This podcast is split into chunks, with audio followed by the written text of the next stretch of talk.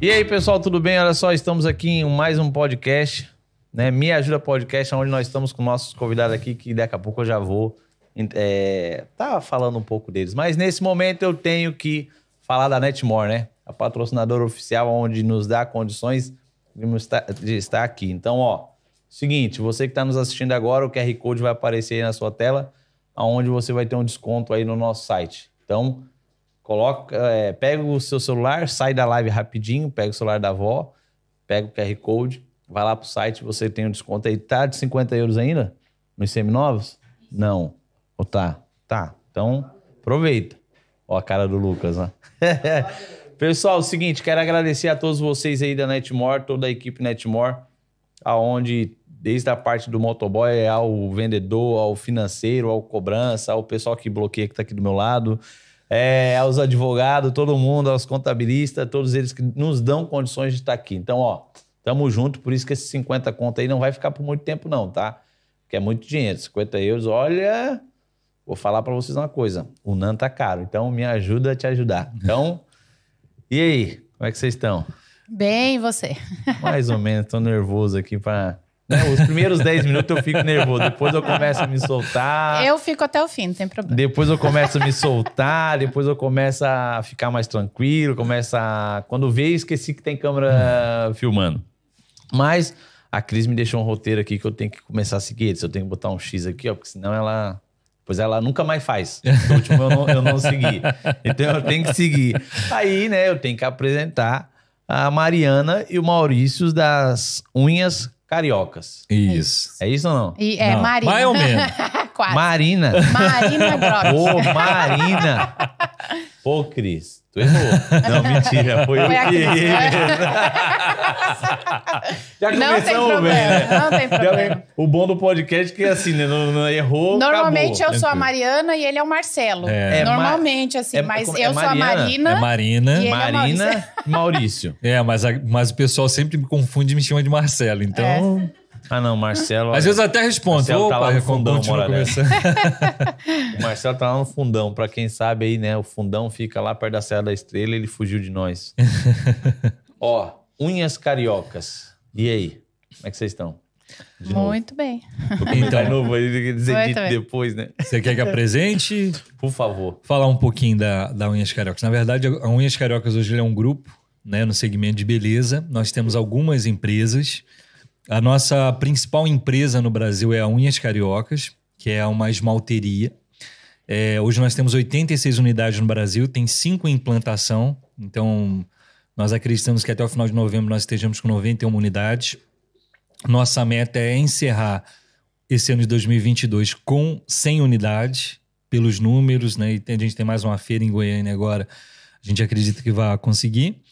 A gente tem outra empresa que se chama Escova Express, que é uma outra marca, é uma marca mais jovem. Ela começou a ser franqueada agora esse ano, é franquizada, né, como o pessoal que fala, em 2022. A gente tem uma meta de terminar o ano com 10 unidades, nós estamos com 6 da Escova Express.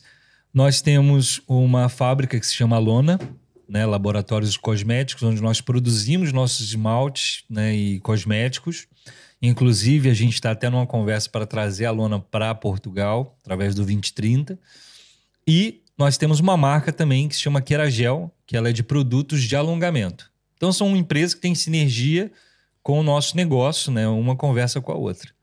Aí, pessoal, você está vendo que essa live não vai ser fraca, não. O camarada falou aqui de 4 empresas, eu tentei marcar aqui, mas não consegui. Temos Unhas Cariocas. Unhas Cariocas. Ó, como escreve aqui? Unhas... Eu sou ruim de escrever, amigo. Unhas Cariocas. Unhas Cariocas, tá. Escova é a Lona, que é a fábrica. Ok. A Keragel. Como é que se escreve? É com K. Com K. Com K de queratina, né? Keragel. Que... Aí o resto é normal, gel. Isso. A Escova Express. O que isso faz? A Escova Express, a Unhas Cariocas é um mix de 3 negócios. Pelo que eu tô vendo aqui, desculpa, cortei, né? Pelo que eu tô vendo aqui, nós temos uma empresa no meio, onde ela necessita de algumas funções de as outras empresas ao lado, não? Na verdade, não necessita. Ela não necessita. Ela não depende das outras empresas. Elas se complementam como negócio. Então, por exemplo, a Unhas Cariocas ela é um mix de 3 negócios. Então, por exemplo, amor, se eu vou abrir uma Unhas Cariocas. O que, que eu tenho dentro da Unhas Cariocas? Eu tenho esmalteria, com todos os tipos de alongamento em uma técnica exclusiva. Eu tenho depilação, com a cera própria nossa, né, que ela reduz em 80% a dor, é hidrossolúvel. E nós temos estética corporal. Então tem muita gente que fala assim, eu quero abrir um negócio de estética corporal. Não precisa. Você abre uma Unhas Cariocas, você pode ter isso dentro da Unhas Cariocas. Então uma loja com 3 negócios que potencializam o faturamento. A Escova Express é outra loja completamente diferente da Unhas Cariocas. Que ela é uma escovaria, né? A mulherada sabe, né? Que faz a escova rápida, uma média de 15 a 20 minutos ela sai de lá com a escova pronta. A gente faz toda a parte de estética facial, design de sobrancelha, limpeza facial, né? Limpeza de pele. Maquiagem e cabelo. E, por último, maquiagem. Então, a gente tem 3 tipos de maquiagem, um básico, um médio intermediário ali, intermediário mais avançado, tipo, ela quer... A gente até brinca, né? Que ela senta na cadeira e ela sai pronta. Então, ela tem uma festa à noite. Ela senta na cadeira, a gente faz o cabelo, faz toda a parte facial dela, né? E a maquiagem, ela sai pronta ali. E aí, quando você fala que cada empresa dessa, uma complementa a outra, você tá falando aí que a pessoa, ela consegue ter ela começa com a franquia, talvez, da Unhas Carioca, e ela vai subindo. Se ela quiser subir de faturamento, ela pode ir subindo de dar mais serviço a seus clientes, onde ela vai... na mesma... Não é no mesmo ambiente. No mesmo ambiente. Não. São duas separado. Lojas... tem até uma foto aí, exemplo, né? Que a gente tem um franqueado da Unhas Cariocas e o mesmo franqueado para Escova Express, mas em pontos separados. Para ficar mais fácil, eu brinco, né? Que a gente... Na Unhas Cariocas, a gente cuida do pescoço para baixo e na Escova Express, do pescoço para cima. E a Lona faz o quê? A Lona surgiu pelo seguinte: a gente terceirizava os nossos produtos. Eu tô procurando uma foto aqui para mandar. Então, tudo vincula um segmento. Isso. Também. Porque normalmente assim, o meu ponto de vista aqui que eu observei é... Em vez de você... Eu mandei ficar na, uma foto, não sei se ele... Ficar na dependência. Em vez de você ficar na dependência de alguém, você viu que você poderia abrir uma empresa daquele segmento para estar alimentando aquela empresa sua. Não. É isso que eu vejo, não? Não. Na verdade, a gente não queria... Posso? Pô, claro. A gente não tinha... legal. Uma do lado da outra. Só que essa franqueada conseguiu um ponto do lado, então ela abriu. A nossa loja no Taubaté Shop, que é onde fica a nossa sede, é uma no corredor e outra no outro corredor. Ela conseguiu o melhor dos mundos. Colocar uma do lado da outra. Você mandou pra Cris? Eu mandei pro John, tem uma outra franqueada também que abriu assim. Em Campo Grande, no Mato Grosso do Sul. Não dá pra mostrar, né, na câmera, né? Vai aparecer? Eles vão colocar. Vai. Eu mandei pra eles. Então, tá. Olha, legal, hein? Então, por exemplo, quando a gente terceirizava nossos produtos. A gente não tinha pretensão de abrir fábrica. Só que o que a gente começou a perceber? Que os terceiristas... A Marina ela é muito exigente com a qualidade dos produtos. E a gente sabe que o mundo ele muda em níveis de tecnologia muito rápido, né? E toda vez que via uma tecnologia nova, ela queria fazer uma melhoria nos produtos. E a gente encontrava uma dificuldade muito grande desses terceiristas. Havia uma má vontade, a palavra é essa. Uma má vontade, a gente quer melhorar esse pãozinho. Ingênuo que já tá pronto, sabe? Pra quê? O pãozinho tem que ser... Não, a gente quer que o pão seja redondo. Não, o pão tem que ser no formato triangular. Mas eu quero que seja redondo. Não, mas não pode. Aí a gente percebeu que isso não era uma prática de um terceirista. Era um hábito comum de todos. Então, ou a gente vai ficar brigando e irritado com isso, ou a gente vai abrir a fábrica. Foi aí que surgiu a Lona. E a Lona, ela surgiu de um jeito muito interessante. Porque quando aconteceu a pandemia no Brasil, no mundo todo, mas no Brasil foi complicado e a maioria das nossas lojas ficou no shopping, a gente tinha uma reserva de valores guardada para abrir a nossa fábrica. E aí, quando a gente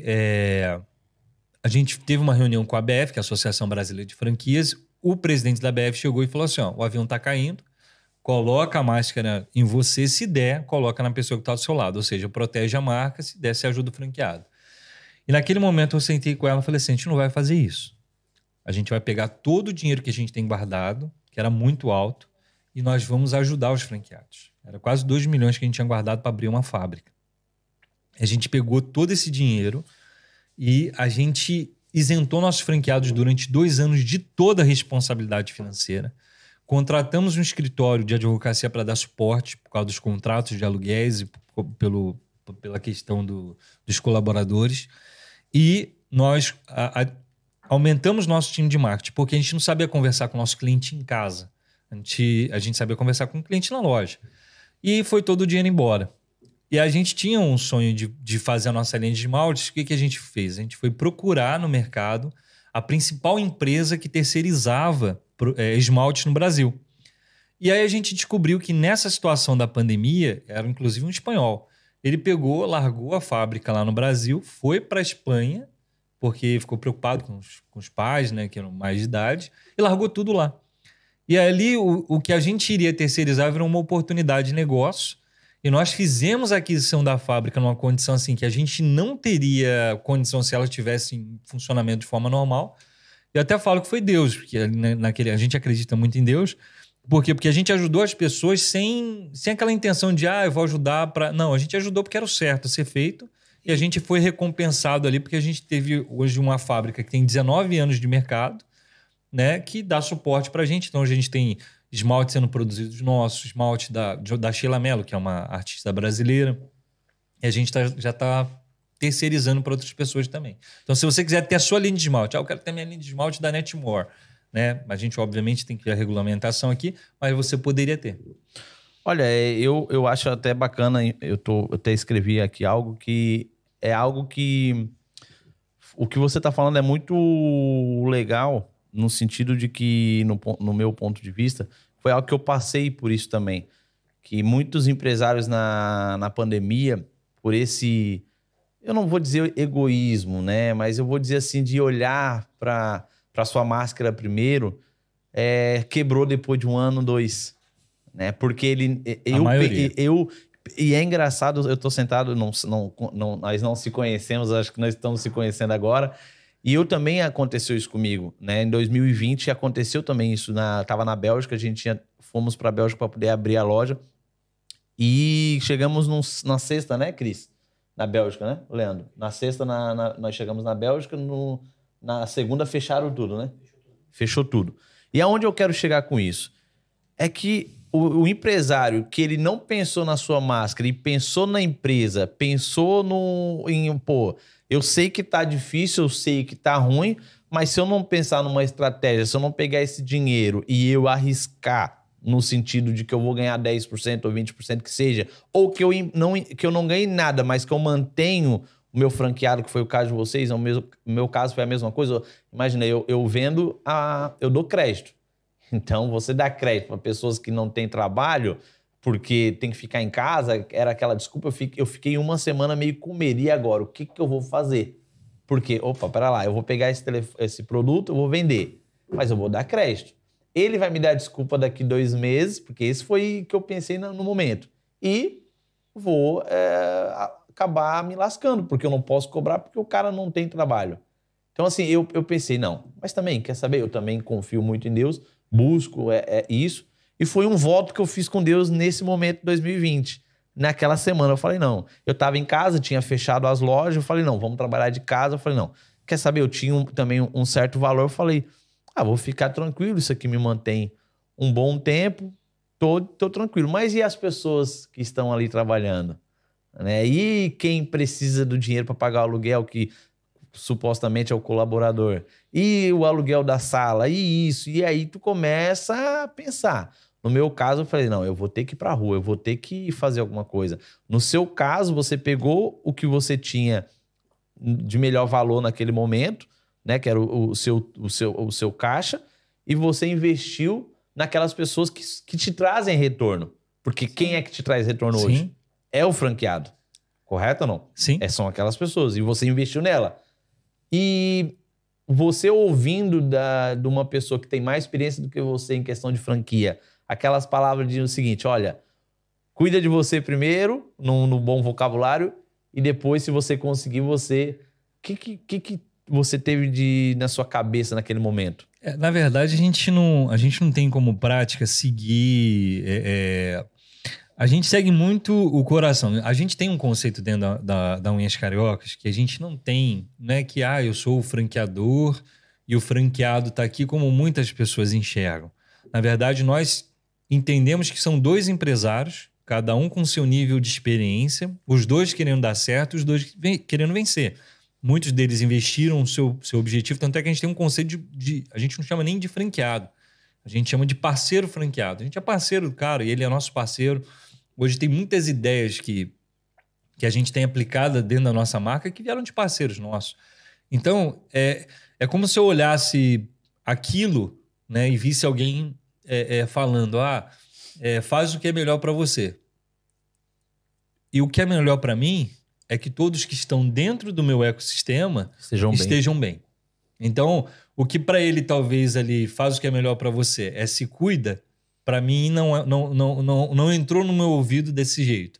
Faz o que é melhor para você. Para mim, colocar máscara em mim é colocar máscara em todos que estavam ao meu redor e não deixá-los em segundo plano. Talvez até em primeiro plano. A gente ficou em último plano, né? Foi muito desafiador, porque primeiro plano foram os franqueados, segundo plano foram os funcionários da empresa, que nós mantivemos todos trabalhando. E por último, né, foi a gente. E quantas lojas você fechou na pandemia? 8. 8 lojas. 8. Mas quantos empresários que você conhece que quebrou? Muitos. É porque você fechou daquelas pessoas que não confiaram, não perseveraram e acabaram desistindo. Ficou com medo. Teve uma franqueada que estava indo super bem e ela se desesperou. Ficou desesperada. Se desesperou, porque aí o shopping também cai em cima.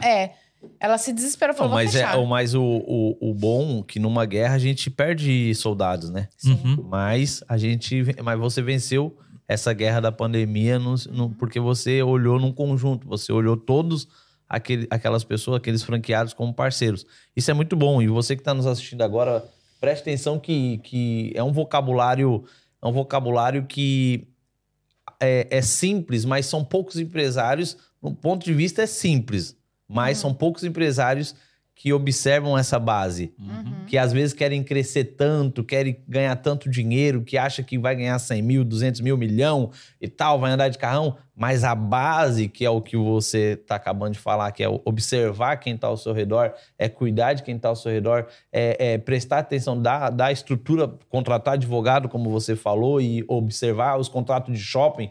Porque, imagina, realmente, eu tenho lojas no Brasil e eu posso falar, a partir do momento que você tem um contrato com o shopping, é um tiro, assim, sem volta, não tem meio termo. E aí você tem que negociar com o shopping, acredito eu que foi feito, negociar com o shopping, reparcelar situações e jogar para frente. Foi mais ou menos isso que... Sim, a gente teve problema do reajuste pelo IGPM, foi 30%. Imagina, um aluguel de um shopping que já é um valor expressivo, você ainda bota 30% disso em cima. Mas eu falo assim, a gente saiu da pandemia muito mais forte. A gente teve um nível de recuperação de faturamento. Hoje as nossas lojas faturam muito mais do que... Muito mais mesmo, não é que faturam um pouquinho mais. Faturam muito mais do que antes da pandemia. Nós saímos da pandemia com uma fábrica, que assim, hoje, raríssimas, só grandes players, como um Boticário da vida, tem dentro do franchising, a maioria terceiriza. Então, nós saímos muito mais fortalecidos em todos os aspectos. Aí você fala assim, todo mundo ficou feliz, todo mundo ficou grato? Não. E a gente... Essa pergunta que eu ia fazer, essa pergunta eu ia encaixar. O que o seu franqueado, assim, quando ele viu essa tua disposição, claro que a gente sabe que ser humano, ele olha, cada um tem uma visão, e cada um vê de uma forma. Eu acredito, eu vejo isso e eu não fico esperando que alguém chegue para mim e fale, olha, parabéns por isso, porque nem todo mundo vai estar satisfeito. Mas aqueles que realmente são parceiros, aqueles empresários que realmente querem crescer com a empresa de vocês, o que você observou? O faturamento dele cresceu, manteve? Como que mudou assim? Porque o que agrada nisso tudo é fazer com que as pessoas estejam bem. E para você, o que, que você viu assim nessas pessoas? Então, na verdade, assim, de muita gente, eles têm aquele sentimento de que não fez mais do que obrigação. E na verdade, mas... E eu tenho um princípio pra mim que é o seguinte... Desculpa, corta pra mim, né? Corta pra mim. É aquela situação, você falou um vocabulário que eu até falei pra Cris, eu acho que há 3, 4 meses atrás, que o franqueado, ele é empresário como eu. Uhum.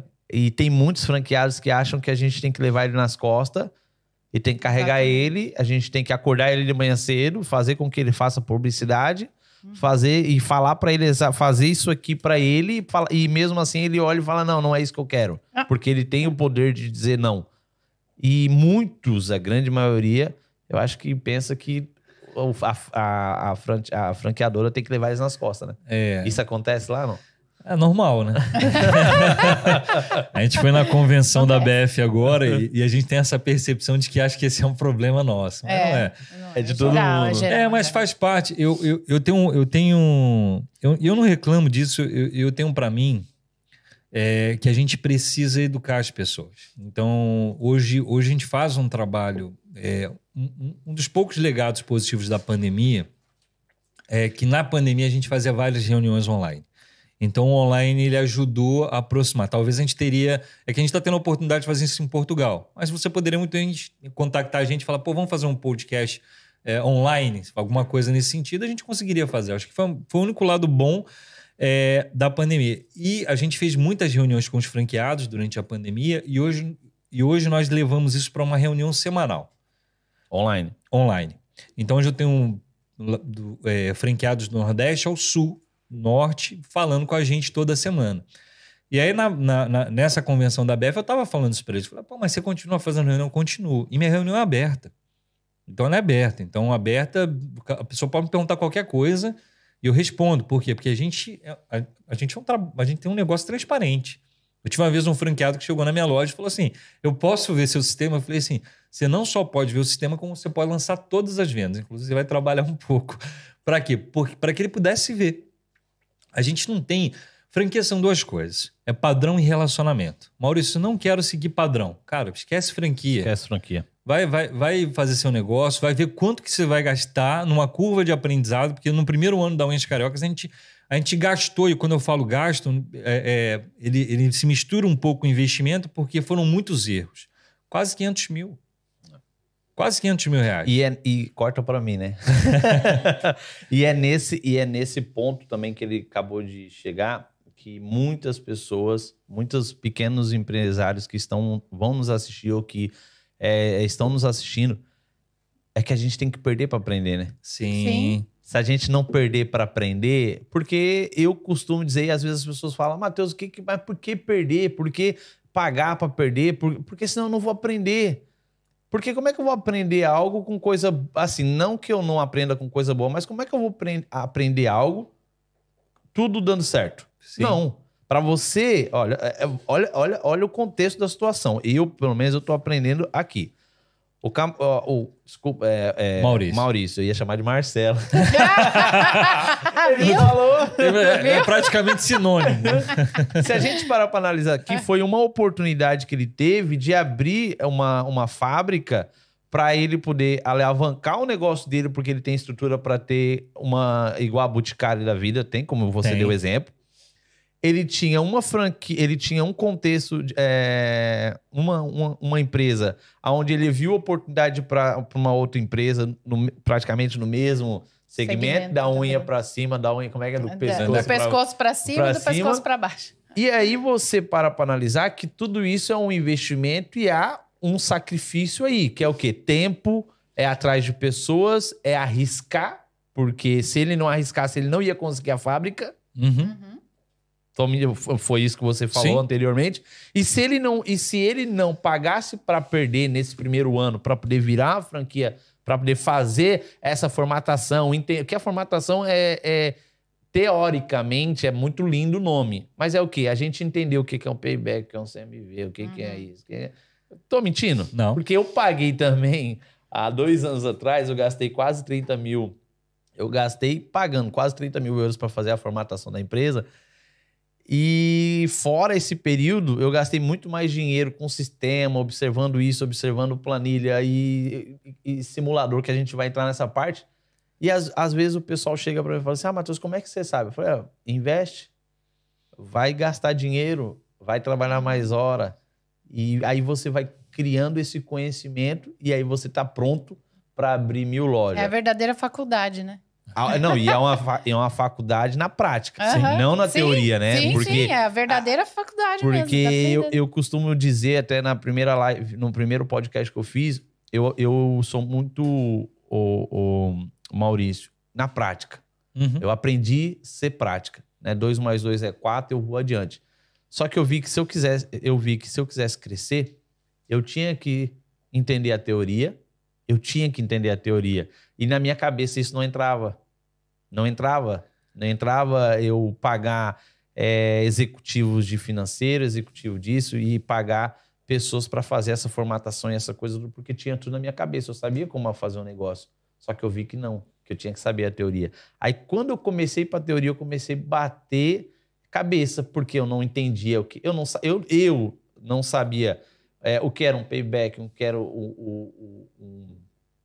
o CMV do meu produto. Eu não sabia exatamente o que era o lucro do meu produto. Eu não sabia o que era de perca, o que eu tinha a porcentagem em cima da perca da minha empresa. Eu não sabia N situações. Eu achava que eu sabia na prática. Eu olhava no final do mês, ó, tá aqui e tal, eu vou tirar isso aqui para um lado. Mas depois que eu comecei a realmente saber o que é porcentagem aqui, porcentagem ali, mudou completamente a minha vida, o meu contexto da minha empresa. Na sua, esse primeiro ano, aconteceu isso? Aconteceu. Na verdade, sim. Se não acontecer, vai ter que acontecer em algum momento. A pessoa não tem como fugir disso. Você tem que ter acesso à tua métrica, aos teus números, para que você possa. Porque senão, existe um risco muito grande de amanhã você quebrar. Você tem que ter essa estruturação. Você tem que ter essas métricas. Hoje a gente olha para a empresa, a gente sabe o que a gente pode e o que a gente não pode fazer. Você olha para a empresa hoje é números. Exato. Se você não conseguir ter essa visão e de forma rápida, de forma assertiva, de uma forma inteligente, você não consegue crescer. Então, quando esse primeiro ano foi um primeiro ano muito tentativa e erro. Ah, vamos tentar botar o redondinho. Aí a gente percebeu que a cliente não gostava redondinho. Pô, vamos botar triangular. Triangular elas gostaram mais. Então, só que tudo redondinho que a gente tinha feito, a gente não conseguia transformar. Mas faz parte do jogo. Só que quando o franqueado entra, aí ele fala, não, vamos botar... Ele quer perfeito, né? Corta pra mim. O franqueado, ele acha que ele vai chegar ali e não vai ter dor de cabeça nenhuma porque você já passou por tudo. Ele quer perfeito. Né? Sim, não, sim. Não, mas ele vai encontrar. Só que o que acontece? Eu já fiz o teste e eu vi que o redondo não tem adesão. Mas ele olha e fala assim, não... Eu quero redondo. Eu quero redondo. Aí você tem que chegar pro cara e falar, ó, deixa eu te falar uma coisa. A gente já passou dessa fase. Eu tô rindo. Acho que a câmera no meio pega nós todos. Eu tô rindo, gente, porque tudo que ele tá falando, eu tô trazendo, eu tô lembrando de tudo, às vezes, as reuniões que eu faço com o pessoal, que às vezes não é fácil, o vocabulário também da gente... o meu vocabulário não é tão perfeito no sentido de algumas palavras... Só que na prática é isso mesmo. Não tem como a pessoa crescer se ela não passar por isso. Sim.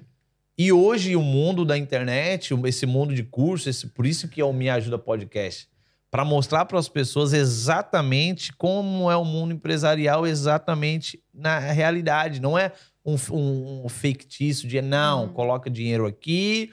Você vai ganhar Y de porcentagem, você vai ficar rico, vai andar de Ferrari, você vai... Não. Dá para chegar de andar de Ferrari? Dá. Mas tem um processo. Mas qual que é o caminho, né? Tem um processo. Então, um podcast é mais ou menos... E eu falo isso muito para as pessoas. Então, por exemplo, hoje no Brasil, a gente tem franqueados que eles têm... Eles querem ter um projeto de ganhos. Exemplo. Ah, Maurício, eu quero ter um projeto de ganhar...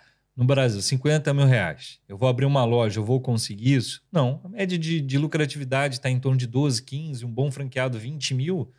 Então, o que você tem que ter em mente? Se está numa média de 12, 15 mil, você tem que pensar ali no mínimo em 3 a 4 lojas para você atingir o seu resultado. Então, isso é um planejamento. Agora, se você pega o lucro da primeira para abrir a segunda, aí você tem que ter uma educação financeira para cumprir o teu propósito. Eu pego o lucro da primeira, abro a segunda. Se eu demorei 9, 12 meses para fazer isso, a próxima eu já vou reduzir um pouco, porque eu vou ter duas ali bancando uma. Então, se eu demorei 12 meses, eu vou fazer sem 6. E a quarta eu vou demorar um pouco menos. Só que dentro disso, a gente estava falando de um processo de 1 ano e meio a 2 anos. Não, e dentro disso existe educação de pessoas. Exato. Dentro disso existe o tempo.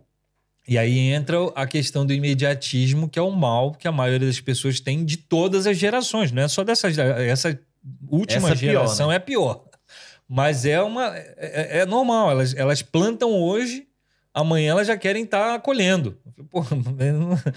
Né? Eu acho que a natureza ela não se adaptou aos novos tempos. O bom que a minha equipe vai estar assistindo, que não sou eu que falo. Né? Eu não fui contratado por ele não, tá, pessoal? Vocês... A gente está se conhecendo aqui, que na realidade eu não segui o texto de novo, eu não sei quantos anos ele tem, eu não sei porque foi inventado as unhas carioca, eu ainda não sei, mas é o bom que o assunto já foi mais assim, bem... Mas, ó... Pode seguir, segue o vídeo. 40. São 40 anos. 40 anos. E quando que foi lançada a Unhas... A primeira empresa foi a Unhas Cariocas. Unhas Cariocas. Isso, Por isso Cariocas que é o grupo Unhas Cariocas, porque a partir delas outras surgiram. Falamos aí meia hora de várias... Já direto ao ponto da situação e não fomos... Eu acho bom você seguir o cronograma, porque eu também sou ruim. Eu não sigo cronograma. Você vê, né? Ele vai falando. Mas, ô, tá bom o papo? Tá bom o assunto? Ô, minha equipe, vocês têm que prestar atenção no que tá falando. Por favor. Mas, Unhas Cariocas foi... Ela surgiu... Então, a ideia Unhas Cariocas surgiu em maio de 2016, quando ela veio falar pra mim que ela queria abrir uma esmalteria. Só que quando nós inauguramos a primeira, entre... Então, 2016 foi...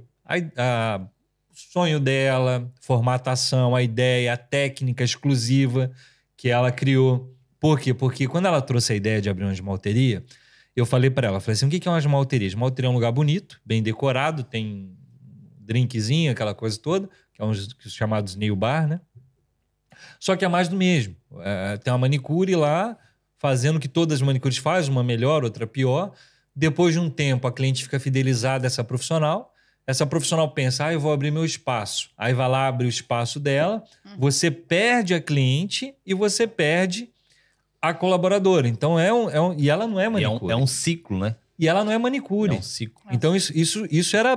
Quando ela me apresentou o sonho dela de abrir uma esmalteria, isso era uma dor muito grande. E aí eu peguei e eu falei para ela, falei, não, você não vai abrir um negócio desse. Aí ela foi, ao invés... E ela reagiu bem, graças a Deus. É, porque ela poderia ter reagido mal também, no sentido de, então tá bom, deixa pra lá. Ela reagiu bem, ela pegou, foi atrás, ela buscou através de um colega nosso que tem uma fábrica, ela desenvolveu o nosso emoliente, que ela tem uma função diferente do emoliente padrão. O emoliente, ele amolece a cutícula, agora vai ser uma parte mais técnica aí, a mulherada vai entender mais do que você. Ele amolece a cutícula para fazer remoção através do alicate ou qualquer outra coisa.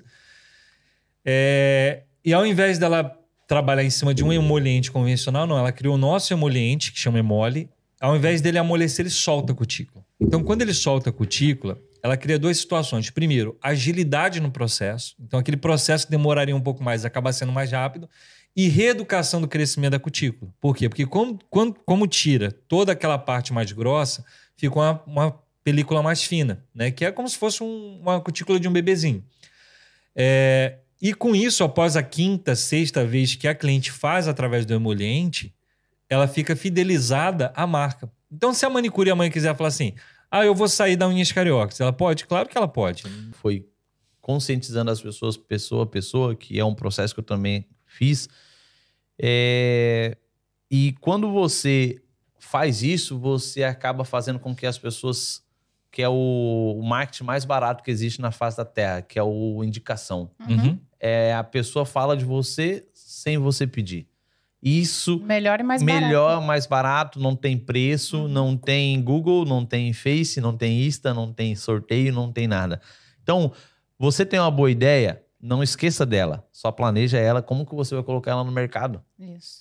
A partir do momento que você sabe esse processo todo, pô, vai pouco a pouco. E não vai acertar de primeira. É isso que eu ia falar. Você vai se ajustando conforme o andamento do negócio. Né? Quando a gente iniciou, a ideia era trabalhar técnica puramente do jeito que ela é. Talvez funcione aqui em Portugal, nos Estados Unidos, mas no Brasil a gente encontrou o primeiro desafio, que é o quê? Que é o vício do alicate. O vício do alicate, que a mulherada no Brasil quer afundar, quer meter o alicate, aquela coisa toda. Então, a gente teve que fazer algumas adaptações. A gente não mudou, mas a gente adaptou a visão do projeto para que a cliente saísse satisfeita. Porque a gente faz um trabalho, né, de avaliação da satisfação dela muito grande. Então, toda cliente que sai de lá, a gente entra em contato. Como é que foi seu atendimento? Classifica. Teve alguma coisa que você não gostou? Isso, para a gente, é muito importante. Porque com isso isso ajuda a gente a melhorar. Corta pra mim. E aquela pessoa que não... Tipo, e aquele colaborador que não passa as informações aí? É, a gente passa por isso, não? Passa. Ei, não é só ele. Não é, tem uns que não passam, então as informações. É porque, na verdade, eles não entendem a importância disso. E eu falo que um dos grandes desafios é isso. A pessoa entender... Tá vendo o pessoal falar mais. A importância de... Porque, assim, a gente não é que a gente quer que a pessoa fique falando por falar. A gente entende o impacto que isso vai gerar. Quando a gente fala do método que a gente está usando, do cuidado que a gente tem com biossegurança, para ela, que às vezes está falando várias vezes aquilo ali no dia, torna-se algo cansativo. Mas para a pessoa que está ouvindo, é algo que talvez seja fundamental para ela mudar a percepção dela e permanecer ali. E o cliente fidelizado, em qualquer empresa, é a segurança da empresa para sempre. Não, e é uma coisa que muitos empresários, ou você que quer começar seu negócio, tem que prestar muita atenção. Que são palavras simples, nós não estamos falando nada técnico aqui, nós não entramos falando nada de palavras difíceis, que é o quê? Ganhar o seu cliente bem ganhado, vamos falar assim, indicação, fazer o melhor para o seu cliente. E aí a pergunta que eu faço para você é o seguinte, a pessoa que está de fora, ela vê as unhas cariocas hoje na Europa, chegando na Europa logo, logo, mais de 80 lojas no Brasil. Você pegou pessoas... As pessoas que estão lá de fora querendo entrar nesse teu negócio, elas podem ser franqueadas, como é isso que nós vamos entrar agora, sim. Correto? Sim.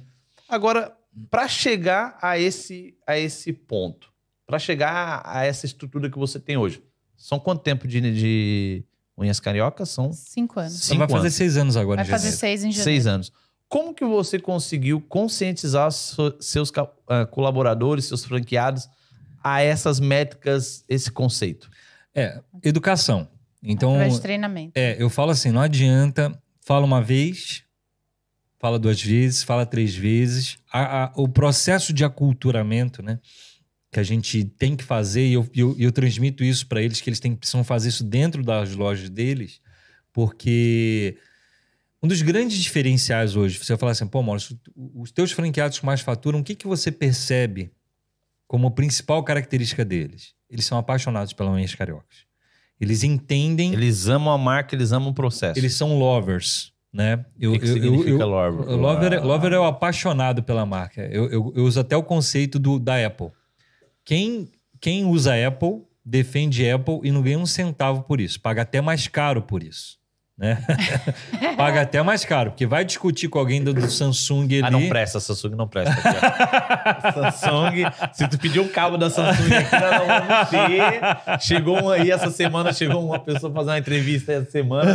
Vê um cabo, amigo, a Samsung nós não temos, não. Agora, se quiser Apple, nós... Ainda bem que nós te mandou detetizar que tirou tudo, né? Então... A Apple, ela fez isso de uma forma...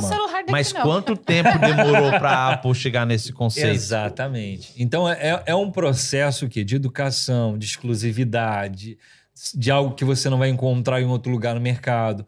Então, eu foco muito nisso, para que a gente possa ter esses lovers. E hoje, muitos dos nossos franqueados eram clientes fidelizados. Qual que é a diferença entre o cliente fidelizado e o apaixonado? Né? O que a gente chama de lover. O fidelizado, ele vai voltar. Ah, eu comprei um celular com você, pô, agora eu quero comprar um MacBook. Ele é fidelizado, ele sabe que você é o melhor caminho para ele comprar.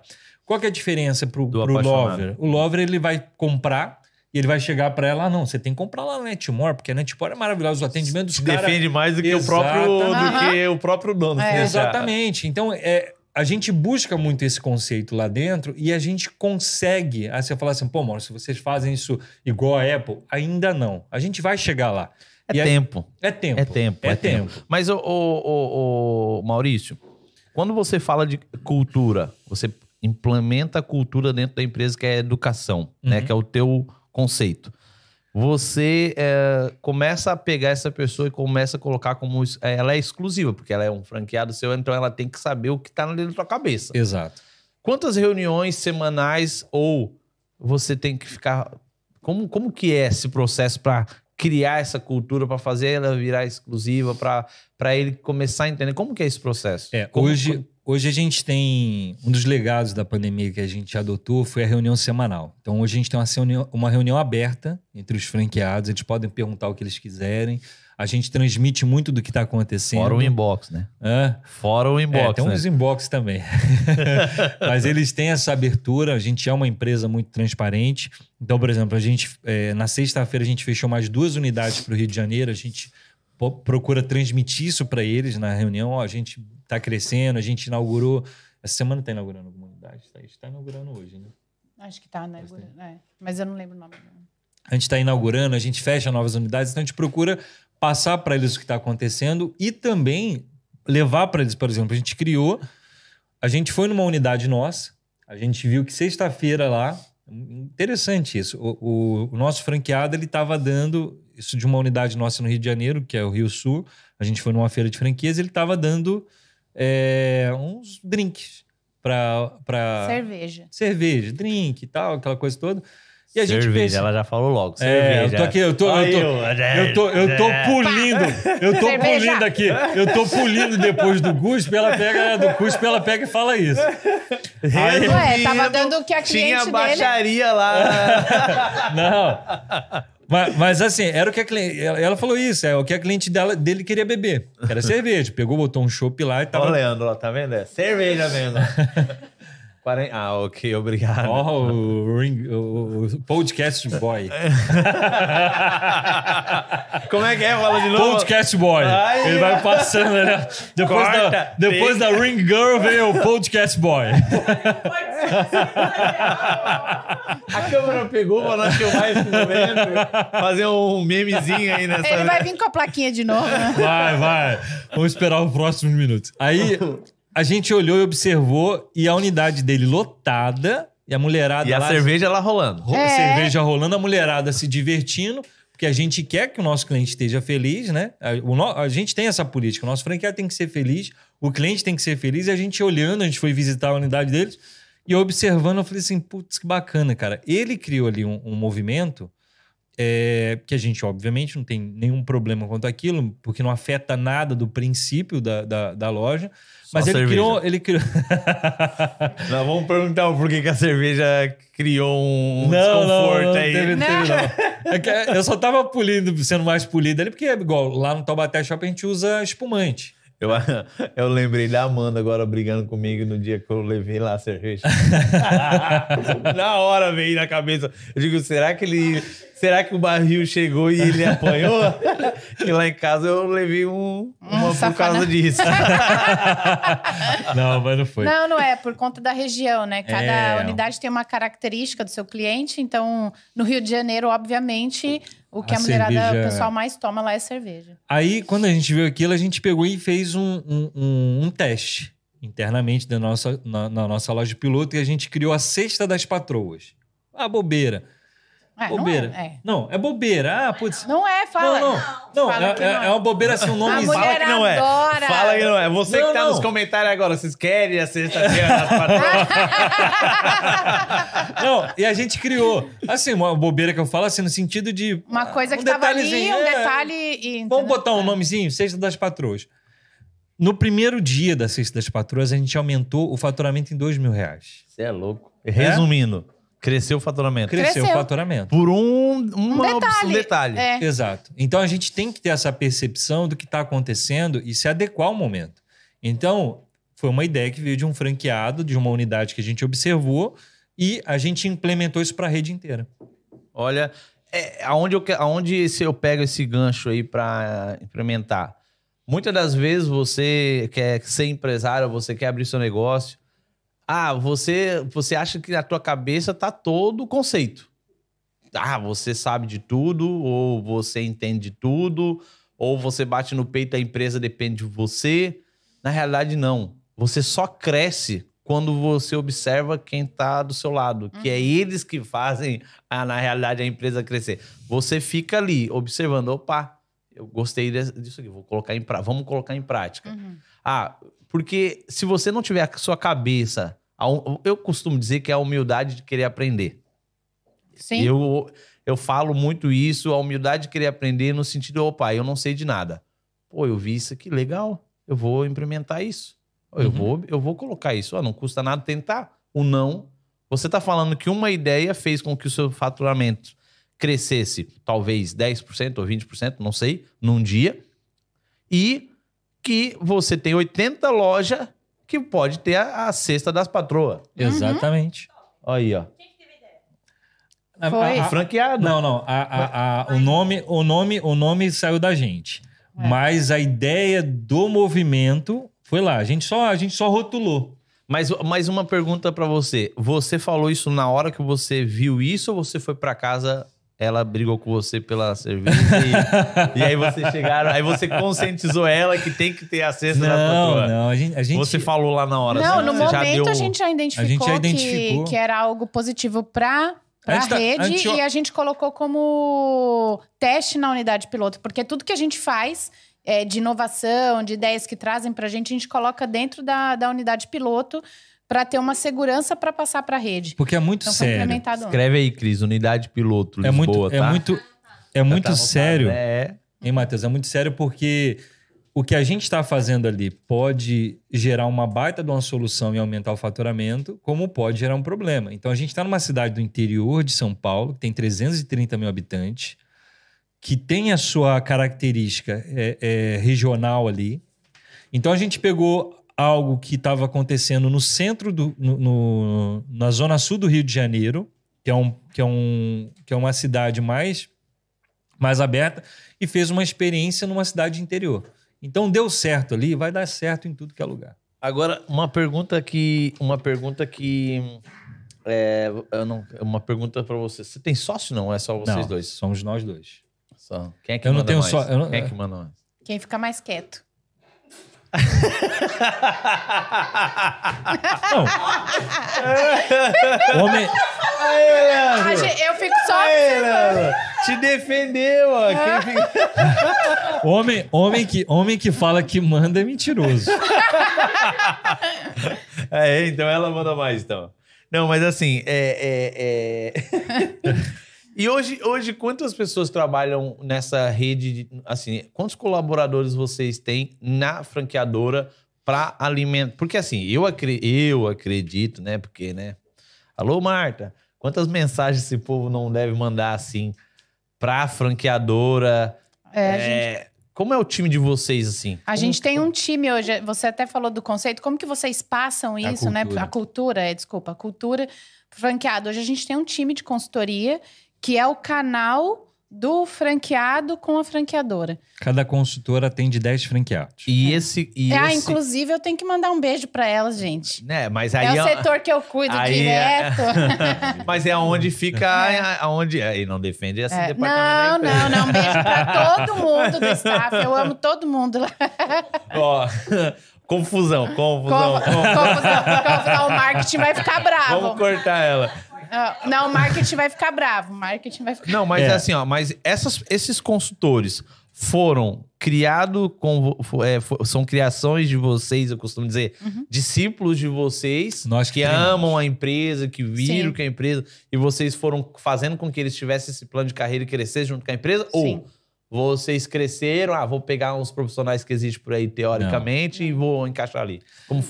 Eu acho que uma das grandes características que todo mundo que empreende, todas as pessoas que querem empreender, é saber treinar. Eu estou no caminho certo. Aí, ó. Olha, num domingo, 11 horas da manhã. Num domingo. O que, que é pra. Que foi, meio-dia, Lucas? Já, ó. Meio-dia. Ah, é? Corta pra mim, não é no domingo. Olha, gravar. Fazer o quê? Fazer com que eles vejam, porque eles amam eu demais, aí. Olha ali, tudo brabo, olha ali a cara deles. Então a gente tem uma política lá que é o seguinte: a gente tem como regra treinar. Então a gente treina. Eu tenho uma teoria que chama 3 T's. Treina, 3 T's. 3 T's. Como ele tem 40 anos, gente, é 10 anos a mais do que eu tenho que aprender, né? Treina, treina e troca. Porque quando a gente entende que a gente treina... Quanto tempo pra trocar? Depende do tempo que você vai treinar. Tempo? Na verdade, assim, depende... Oh, gente, depende da importância do cargo. Tem cargo que não dá pra ficar muito tempo treinando. Que tipo de cargo você não dá? Por exemplo, uma manicure. Ela trabalha... Cada dia que ela tá trabalhando ali... Corta pra mim. Eu vou levar esse 3T pra todo mundo. É fácil de falar. 3T. Treina, treina e troca. É. Cara da Cris. Não, mas vamos falar. Eu vou perguntar pra ele o tempo. Calma, Cris. Calma. Então depende. Por exemplo... Porque por ela manda pra rua amanhã. Não deu certo hoje, amanhã ela manda embora. Então, mas aí depende. Por exemplo, a manicure. Aí você vai lá e treina a pessoa. Ela já entra... é uma pessoa chave ali no negócio. Exato, exato. Então a gente tá falando de loja e franqueadora. É um ponto. Essa pessoa, ela tem uma resposta imediata. Então o treinamento dela, para ela começar a atender um cliente, tá? Via de regra ali, quando a gente está iniciando uma empresa, de 4 a 5 dias. No dia a dia, se ela tiver um treinamento personalizado, pode ser mais rápido, um dia. Então, como é que consiste esse treinamento? Eu tenho que treinar, eu tenho que mostrar, eu tenho que vê-la fazer, né, para ver se está dentro do padrão. Aí eu começo a fazer as correções. Quando eu perceber que ela está pronta, eu libero. Então, esse é o primeiro treinamento. Tá? Então, ó, para resumir, no meu entender, você pegou a pessoa... Você colocou ao lado da sua equipe ou de quem que você vai mandar treinar, da treinadora. Ela ficou ao lado, ela deixou a pessoa fazer, quebrar a cara, vamos falar assim no português. Ela apontou os erros, ficou ali, apontou os erros e ficou. Ela não saiu do lado daquela pessoa enquanto ela não estava apta. Enquanto ela não apresentar que ela entendeu todo o processo... Ela tem que... Você entendeu todo o processo? Ok. Tem situações que vão acontecer no dia que não tá no treino, que não foi passar no treinamento? Tem. Mas aí o que eu tenho que ter a sensibilidade? Bom, se não foi passar no treinamento, eu vou ter que dar um... Vamos colocar assim, um pequeno treinamento dentro disso para que ela possa evoluir. Boa. Ok. Aí passou um determinado tempo, então o treino eu tenho que acompanhar. Eu estou acompanhando e eu estou vendo. Então, por exemplo, eu cheguei para ela e eu falei assim... Quando você for atender cliente, você vai rasgar o envelopinho e falar assim, isso aqui foi esterilizado só para você. Beleza. Aí ela fez o primeiro, fez o segundo, fez o terceiro. Eu sempre falo, mais importante que o treinamento é o pós-treinamento. É como a pessoa vai reagir a tudo aquilo. E aí a pessoa começa a fazer essa análise, que é muito importante. Isso é gerenciar a pessoa. Aí você vai olhar... Gerenciar o cliente. Não, a colaboradora. Porque, na verdade, sim, o treinamento dela só termina, vamos colocar dessa forma, eu só vou entender que essa pessoa está apta quando aquilo que eu introduzi ali, que não é normal e natural para ela, se torna normal e natural. Isso acontece através de repetições. Na prática, como que eu iria ver isso? Na prática... entender aí essa... Cada uma delas atende... Desculpa até falar assim, porque eu tô tentando assim na prática. Legal, eu treinei a pessoa, ela começou a atender. Atendeu 1, atendeu 2, atendeu 3, atendeu um dia inteiro bem. Isso significa que essa pessoa tá pronta? Não. Né? Eu costumo falar assim, existe um hábito ali que a gente começa a perceber a partir do 21º dia, a partir do primeiro mês. Só que o que não pode ser perdido nesse período é o processo. Eu tenho que estar ali e ela tem que estar atenta a isso, porque não é algo natural. Ah, então, o que eu peguei aí é o seguinte, o processo, ele não deixa que ela erre o processo. Exato. Ela fica do lado da pessoa, exatamente esse processo. Não precisa sair do lado, não. Para liberar, ela já tem que ter entendido isso. Ela entendeu ela vai começar na prática. E na prática que ela vai começar a fazer até a memória, a gente chama de memória psicológica do processo, que é na prática, que é a sinestesia do negócio. A mesma coisa, eu tenho que cortar isso aqui, tem que ser nessa medida aqui. Tem uma forma. No primeiro momento eu vou usar a forma, mas depois de um determinado momento, a gente até viu um processo de uma pessoa pesando a mussarela numa fábrica que a gente visitou aqui em Portugal, ela pegava assim, já jogava ali, já ia o peso certo, porque aquilo já tinha se tornado automático para ela. No primeiro momento, não é. Beleza. Aí a gente começou a observar. A pessoa está fazendo errado. A pessoa faz errado por dois motivos. Ou porque ela não quer fazer o certo, ou porque ela não entendeu. Então, assim, o que a gente vai fazer? Vamos partir do segundo princípio. Ela não entendeu. Então, eu vou chamar... Não ter bons olhos. É o segundo T, né? Esse é o segundo T. Eu vou chamar para conversar. Ó, eu vi que você não está fazendo isso, não está fazendo aquilo que você foi treinado. Por que você não está fazendo? Ah, não, eu esqueci. Bom, você não pode esquecer. Você foi treinada para isso. Então, eu vou revisar, vou fazer uma reciclagem com você e eu vou te treinar de novo. Só que agora eu vou te treinar explicando por que cada coisa é feita. A gente já faz isso inicialmente. Mas eu vou de novo para você entender. Beleza. Aí treinou novamente. A gente vai começar a observar. Se depois desse treinamento a gente percebeu que a pessoa não está fazendo, aí na verdade ela está desinteressada, ela quer fazer as coisas da cabeça dela e para a gente não serve. A gente troca. Aí entra no terceiro. Então, para resumir, então você tem um processo aí de 4 meses... Não, 4, 6 meses? Depende, menos. Depende. Nesse caso aqui demoraria talvez 1 mês, no máximo 2. Mas para você entender é o segundo passo da pessoa. Então, é isso que eu quero dizer. Depende. Geralmente as pessoas no primeiro momento... O que você leva de ponto-chave em fazer com que essa pessoa literalmente não saia fora da empresa? Todo mundo começa bem. Né? Eu tô te perguntando isso porque, né? Não, todo mundo começa bem. Amanhã depois as pessoas que estão trabalhando com você, elas vão entender. Opa! A antena fica aí. Eu sei como é que faz para trabalhar ali. Eu quero trabalhar com você. Aí você fala assim, Maurício, todo dia você vai colocar esses guardanapos assim. Aí eu quero trabalhar. Aí você tá contratado. Eu falo, pô, legal. Vou. Aí todo dia eu chego lá. Qual que é o problema? O problema é quando esse processo aqui, ele não se torna automático por consciência e sim porque a pessoa muitas das vezes acha isso uma bobeira. Ah, bobeira do Matheus. São duas assim. Coisas diferentes. São duas coisas. Ela entende a importância de estar assim. E, é bobeira isso aqui. Aí chega lá no outro dia... Então você conscientiza a pessoa a saber que por que aquilo ali. Exato. Aí chega no outro dia, tá assim. Aí você fala assim, Maurício, você lembra lá quando você treinou? Tem que ter uma distância aqui.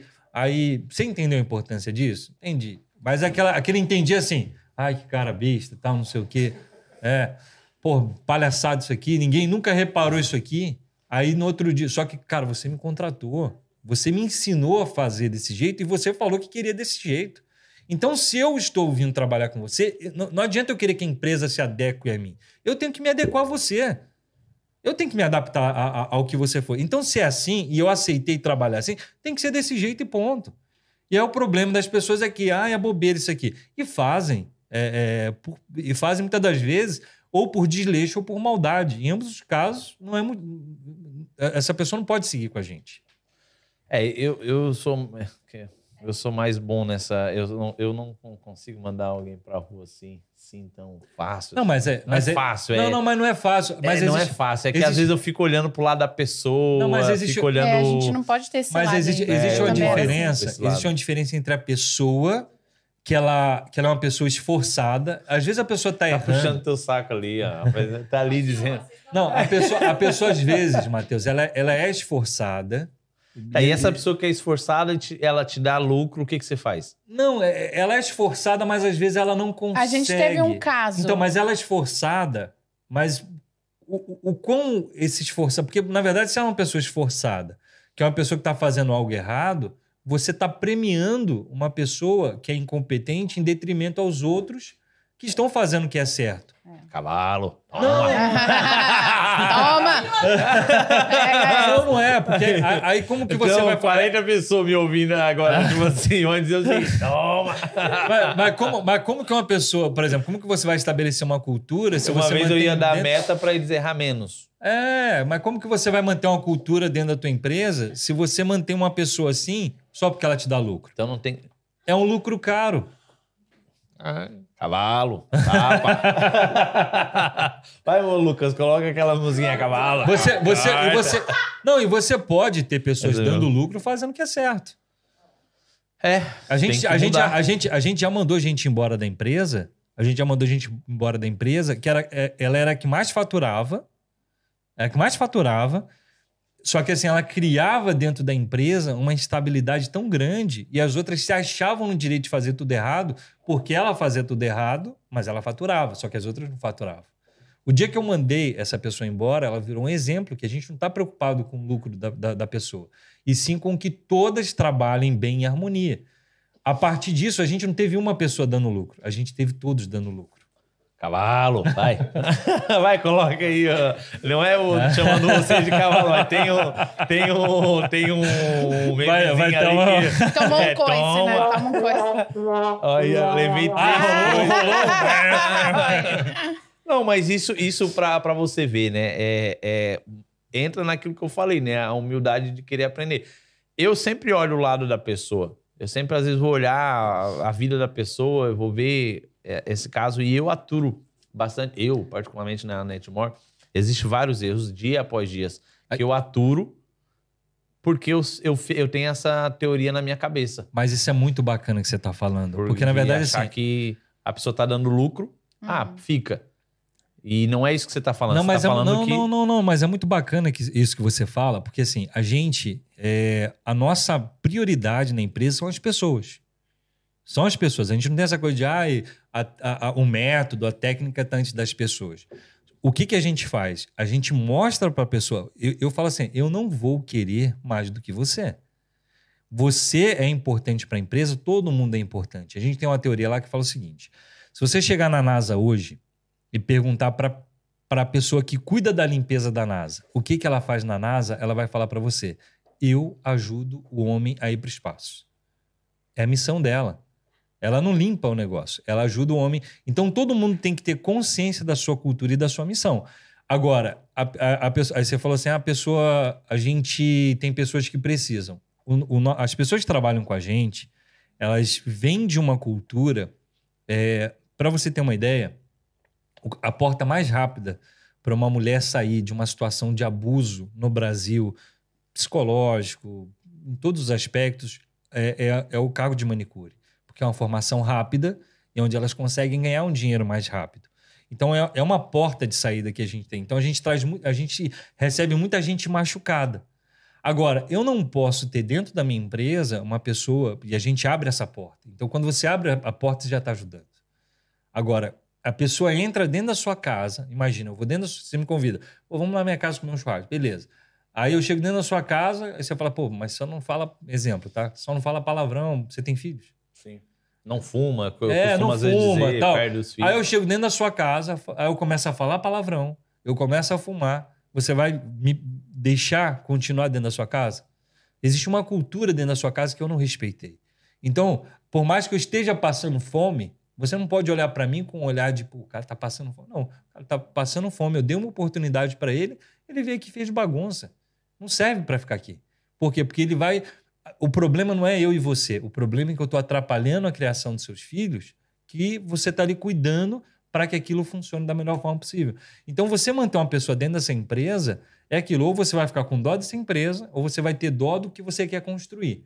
Então, a gente quer construir algo grande e a gente dá oportunidade para todo mundo lá dentro. E aí, quando você deixa essa pessoa, você está privilegiando uma pessoa que entrou na sua casa, fazendo uma analogia simples, fumou... Deu todo exemplo negativo que você não gostaria que seu filho tivesse. E é isso. Cavalo. Não, mas pessoal, isso é muito legal. Isso é muito legal, porque por isso que é o nosso podcast. Porque, olha só, eu sou empresário, né? Você é um empresário e não importa se a pessoa não seja empresário, mas a gente tem que aprender. E isso é bom a gente ouvir de outras pessoas, não daquele ciclo de pessoas Sim. que estão ao nosso redor, que muitas das vezes a gente não dá conta de que aquela pessoa tá certa, porque acha que, não, tá ali do lado, se eu tomar banho ali. E você deu um exemplo na prática, né? Que realmente eu não gostaria que alguém entrasse na minha casa e ela fumasse, ela falasse palavrão, ela, por causa dos meus filhos, porque se eu não fumo, eles não são obrigados a fumar dentro da minha casa. Querem fazer depois de casado, é o problema deles, eles fazem o que eles quiserem. Mas eu vou estar sempre mostrando para eles o caminho certo. E dentro da empresa, muitas das vezes eu não levo para esse caminho, é uma coisa que eu tenho que me policiar. E eu já perdi muito dinheiro por causa disso. Quando eu falo muito, são mais de 300 mil euros assim, perdidos por pessoas. Pois transferência feita errada. Então. Não obedeceu o sistema da empresa, não obedeceu o passo a passo da empresa, não ter o cuidado desse procedimento. É mais fácil controlar. Apesar assim. Que ela me deu lucro, só que criou um câncerzinho, cria-se um câncerzinho dentro da empresa e tem que ser modificado. É um lucro caro, porque o que você vai ter que fazer depois que essa pessoa sair para corrigir tudo isso é um lucro caro. Toma, cavalo. Vai lá, taca ali o pau aí. Olha, tem que fazer a propaganda na Netmore, né? Senão, ó, pessoal, seguinte, o sorteio, não vai ter sorteio dessa vez? Não. O seguinte... Eu pensei que eu ia ganhar o sorteio hoje. Ó, Netmore patrocinando, o patrocinador oficial Netmore, onde você sonha, parcela e realize. Você que não tem condições de comprar seu iPhone à vista, apesar que eu falo pra você que é mais fácil, você não paga juros e paga mais barato, mas você quer pagar, né? Parcelado eu vendo. Chame algum dos vendedores da Netmore, onde você vai estar comprando seu iPhone a prestações, parcelado, do jeito que você achar melhor. Então, com desconto, sem desconto, à vista, o que você achar melhor... A Netmore pode estar dando aí o seu iPhone, seu MacBook. MacBook tá mais barato lá. Eu falo a verdade. Eu tava barato, eu vou mentir. Eu tava barato. A cara da Cris, não! Tá mais barato. Mas é assim, quer parcelar seu iPhone, como eu disse, chama a Netmore, chama os vendedores. Nós estamos aí se adaptando. Esse podcast aqui tá sendo bacana, porque eu tô aprendendo. Aprendi 3 coisinhas aqui, o T ali, vou levar comigo para dar um exemplo. Não sei se eu vou conseguir fazer, mas que eu vou levar. Fala, Cris, deixa que eu faço. O T... E o mais engraçado, o Maurício, é que eu tô matutando aqui, a minha cabeça fica aqui... passa pessoas que estão dentro da empresa, que são profissionais, mas não se esforçam, não se dedicam e fazem o processo errado. Aí tu fica naquela, pô, mas ele é professor. Eu fico naquela, pô, mas ele sabe o que tá fazendo. Será que se eu incentivar ele? Será que eu... E eu tento incentivar muitas das vezes. Às vezes eu bato mesmo. Se eu tiver que bater, eu tiro, não pago mais. Falo que vou dar uma comissão e tiro aquela comissão pelo fato de que ele não cumpriu exatamente o que era para ser feito. Mas, na verdade, eu tenho que ser mais radical no sentido do processo. Não, né? É isso que... A palavra não é radical. A palavra, assim, é o que é certo. Então, cara, por exemplo, se tem que ficar assim... Mais um cavalo. Não, se tem que ficar assim... Porque existe hoje uma inversão de valores. Se você muito grande. Se você me contratou para eu deixar o guardanapo assim, ou eu vou chegar para você e vou falar assim, Matheus, ó... Você me contratou para fazer os guardanapos desse jeito, só que a gente pede. E eu falo o seguinte, eu não tenho dificuldade nenhuma em mudar. Nenhuma. A pessoa tem total direito, total poder de me convencer a mudar. Só que ela tem que chegar e me apresentar uma solução melhor do que a minha. A solução que a gente tem hoje é essa. É. E funciona. A gente chegou aqui... Se a sua teoria der certo, faria você, né? Foi o que eu falei da cesta das patroas que a gente colocou aqui. A gente não tinha isso. Eu fui convencido ali que não precisa de muito, não. Não precisa de slide, nada disso. Que aquela ali era uma solução que agregaria valor e potencializaria o faturamento. A função do empresário são duas, né? Aumentar o faturamento e reduzir despesas. Reduzir despesas é fácil. Eu contrato uma pessoa... que ela é um pouco mais econômica, ela vai conseguir reduzir despesas. Eu sempre falo aqui só tem que tomar um cuidado para diferenciar o que é custo do que é investimento. Porque às vezes você está reduzindo um custo aqui, que é um investimento que potencializa seu faturamento. Só ter esse cuidado. Mas isso aqui qualquer um faz. Aqui que está o grande gatilho do que é empreender. Aqui está o desafio, que é aumentar o faturamento. Então, se você chega para mim e fala assim, Maurício, a gente está perdendo dinheiro aqui, a gente perde, vou trazer para a nossa realidade aqui, 50 euros todo dia de tempo fazendo isso aqui. E ninguém dá valor. Vamos pegar e juntar isso aqui, ó, e colocar dessa forma e fazer um teste durante um mês para a gente ver. Pô, a gente perde 50... Por que a gente perde 50 euros? Ah, porque cada um está demorando, sei lá, 10 segundos fazendo isso aqui, deixando dentro disso aqui. E nesse tempo que está perdendo, você contratou mais gente para fazer isso. Eu falei, pô, legal, cara. Ou seja, ele conscientizou você.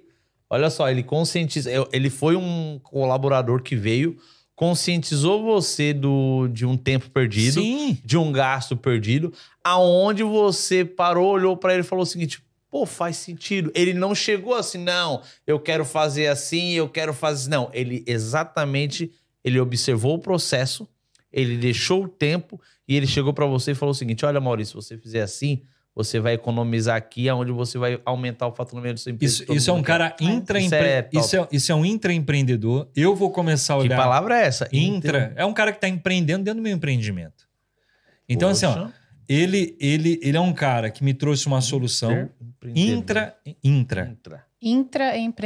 É um cara que eu vou olhar de uma outra forma, porque eu já vou entender que esse cara, ele pode crescer junto comigo. É, ele não chegou para mim e falou simplesmente assim, colocar... Tá acabando o tempo, né? Não, nós não temos, nós não... Ah, tá. ele é uma pessoa que eu vou entender, porque ele poderia falar para mim, Maurício, isso aqui é bobeira. É bobeira por quê? Não, ele não falou que era bobeira. Ele falou que tá sendo perdido tempo da empresa e dinheiro. Então, eu vou olhar para essa pessoa de uma outra forma. Falar, pô, é uma pessoa que eu posso começar a observar os comportamentos dessa pessoa, que essa é uma pessoa que pode crescer comigo. Porque ele fez algo ali que ele não pensou que ele iria gastar menos tempo. Ele fez aumentar o faturamento. Ele olhou pelo lado da empresa. Então, qualquer pessoa que olha pelo lado da empresa, ela pode e deve ser observada de uma outra forma. Não, isso é bom... Até foi, a gente entrou, estamos entrando nesse assunto agora, porque tem pessoas que não querem ter o seu negócio próprio, né? Sim. E ela é essa pessoa que exatamente. Você automaticamente está falando. Ela quer crescer grandes. Com a empresa, vão ser grandes, sim, vão ganhar bem, vão estar bem, hoje vão ter um bom carro, vão ter uma boa casa, vão viajar, né? Vão ser executivos. Olha o Lucas, a cara, o Lucas tá brabo hoje. Hoje a gente tem pessoas que trabalham com a gente que ganham variável dentro da sua variável do seu fixo, mais do que até um franqueado. Olha, vou falar uma coisa para você. Muito legal. Deixa eu fazer uma pergunta para você. No Brasil a gente fala assim, eu vou falar uma coisa para você. Não falar nada para você. Falar nada. Não, quando você falou, eu pensei que você ia soltar um desses. Vou falar nada para você. Não, mas é porque eu uso essa palavra legal, porque no meu tico-teco a gente tem que sugar o que é melhor das pessoas, né? E pode ser que a pessoa, ela... Posso estar falando aqui uma teoria, mas se encaixa naquilo que é na minha vida. Então, assim, a gente vai... Por isso que o podcast é bom. A gente vai conversando e quando vê como a gente esquece das câmeras e aí vai. Então, a gente aprende, né? Eu costumo dizer que eu não tenho faculdade. Eu, mal sei falar português. Então, mas gosto da matemática. Gosto de cálculo, gosto de número. E só que não sei falar no Excel. Tem que aprender, né, Lucas? Não, cara, pra mim é assim, ó. Eu sou formado em ciência da computação. Você perguntar assim, o que eu uso de ciência da computação hoje no meu negócio? Nada. A única coisa que eu faço é uma análise do sistema. Mas o nome do jogo eu faço pra todos os franqueados. É venda. Você tem que saber vender. E eu falo isso pra todo mundo em todas as áreas. Vocês têm que saber vender. Tá, Então, se você fala que é venda, nós vamos para um desafio agora. Bora. Eu queria comprar uma franquia lá em Criciúma, Santa Catarina. Legal. Pode me vender. É uma região boa. Criciúma, Santa Catarina. Você é de Criciúma? Eu sou de Criciúma, Santa Catarina. Estou indo para o Brasil mês que vem. E o que você... Me vende uma, então. Vamos lá, vamos começar. Me vende uma. Eu sou um franqueado. Você é um candidato a franqueado. Candidato à franquia. Ó, tá ali se batendo toda ali. Dá-lhe... É tu que vai cuidar, não é? Aí, Jonathan, quer ir? Manda o James. Ah, a cara dela, já até mudou. Mas é um negócio bom de se cuidar. Então, assim, ó... Olha a unha dela, como é que tá. Ó, por que ó. Que... Eu tenho hoje no Brasil 200 mil. Tá. Ok? E eu quero... Eu gosto de vender telefone. Eu gosto de vender eletrônico. Por que talvez eu teria que mudar e investir no teu ramo? Legal. Na verdade, a primeira coisa que eu falo quando uma pessoa ela quer comprar uma Unhas Cariocas, eu falo assim, primeiramente você tem que gostar do negócio. Porque se você não gostar do negócio, você vai em algum momento ter dificuldade. Porque muita gente quer investir por causa do dinheiro. É o meu caso nesse momento. Tá. Porque eu não conheço a unha. Só gostei do negócio, não vai o guspe. Vai eu gostei desse lado. Não assim. Tem problema. Então, qual que seria o ideal? O ideal seria a sua esposa gostar do negócio. Ou quem vai trabalhar com você gostar do negócio. Isso é muito importante em qualquer negócio. Você quanto é o valor da taxa de franquia? No Brasil é 30 mil. Tu tá falando... Mas eu vou cobrar 30 mil euros porque você tá comprando aqui da Europa. Não. Eu tô falando lá em Criciúma, Santa Catarina. Não, então, assim... 30 mil reais. Mas o que é muito interessante? Igual você falou assim, Maurício, eu gosto de eletrônico. Por isso que você, hoje, você se dá bem dentro do teu negócio. Porque você gosta do teu negócio. A minha margem... Obviamente, você tem dentro do teu negócio algumas composições que te geram isso. Mas a nossa margem em prestação de serviço ela é muito maior do que de produto. Quantos por cento? De 30% a 35%. É muito difícil uma venda direta de eletrônico, pegando o fornecedor, você ter uma margem dessa, uma venda direta. Então, só que quando a gente percebe... Isso é em cima de serviço, né? Serviço. Líquido? Não. É líquido? Isso é o lucro. É o lucro. Líquido. É. Tirando todos os encargos, todos os impostos, tudo. É uma média de lucratividade. Então a gente tem... Deixa eu só cortar... Eita! Trancou aqui. Deixa eu só cortar você num parênteses aí que... Você que está querendo começar a empreender o seu negócio, entenda. Eu peço, por favor, aprenda uma coisa, a trabalhar por porcentagem. O vocabulário que ele está falando, eu estou entendendo. Talvez você não. O que é esse 35%, 30% líquido? Você que está começando o seu negócio agora. Observa no YouTube, tenta colocar no YouTube, tenta alguém que te ensine a mostrar, a trabalhar com porcentagem, porque isso é muito importante no crescimento de um negócio. Sim. Né? Então, assim, o que é ganhar 35% do lucro? Opa, faturei 10 mil no mês. Tenho um gasto fixo de 7.500. Isso. Sobrou. 7.500 não, 6.500 fixo, porque é 35%. Sim. De 30 a 35%. Eu vou ganhar 3 mil por mês. 7 mil de custo. Eu vou ganhar 3 mil por mês. Ponto. Uhum. Mas eu faço um negócio que eu ganho mais. Pera lá. Por isso que eu tô falando. Aprenda a trabalhar com porcentagem, colocar todos os gastos, impostos, tudo. Uhum. Colocar tudo. Perca tempo, gasto, marketing, tudo isso... que você vai ver que não é todo... Aí, às vezes, tem empresário que está nos assistindo, pequeno empresário ou grande que seja. Ah, por que na minha empresa não sobra dinheiro? Porque não sabe trabalhar com porcentagem. Porque aí é onde ele falou no princípio dessa live. Opa, hoje a gente pega a nossa empresa, a gente faz isso aqui, a gente olha onde a gente quer chegar e o que a gente pode fazer. Eu tenho margem aqui de 2%, 3%, 2%, 3% em cima de faturamento de 1 milhão, eu tenho 200 mil para gastar em certa situação. Então, aprenda a trabalhar por porcentagem. Aprenda. Antes de abrir o seu negócio, vai lá no YouTube. Coloca lá. Como trabalhar. O que é porcentagem? Estou errado em dar esse conselho? Não, tá certíssimo. Porque é um ponto que muita gente não para pensar que por que ela não tem dinheiro. Por que a empresa não está indo para frente? Certíssimo. Porque eu costumo dizer... Primeiro que a questão, eu costumo dizer que é a fidelidade. E segundo é porque não sabe trabalhar por porcentagem. E os números, na verdade, eles não servem... só para te trazer a realidade da sua empresa, mas para você entender qual que é o teu próximo passo. Não, então, porque a gente... Desculpa, até... Não, tranquilo. Eu já cortei 2 vezes, eu tô me segurando para cortar. E é um ponto que exatamente eu já perdi dinheiro por causa disso. de você querer botar a carroça na frente do boi e achar que tem que pegar e fazer aquele negócio e já fazer um financiamento e pegar emprestado com os agiota e dar um cheque lá pra frente e fazer N pensando que, pô, tu nem estruturou o teu negócio primeiro e tu já quer ir pra outro. É. Tem muitos... É. Você já passou por isso? Não, eu como empresário, sim. Aprendeu ou não?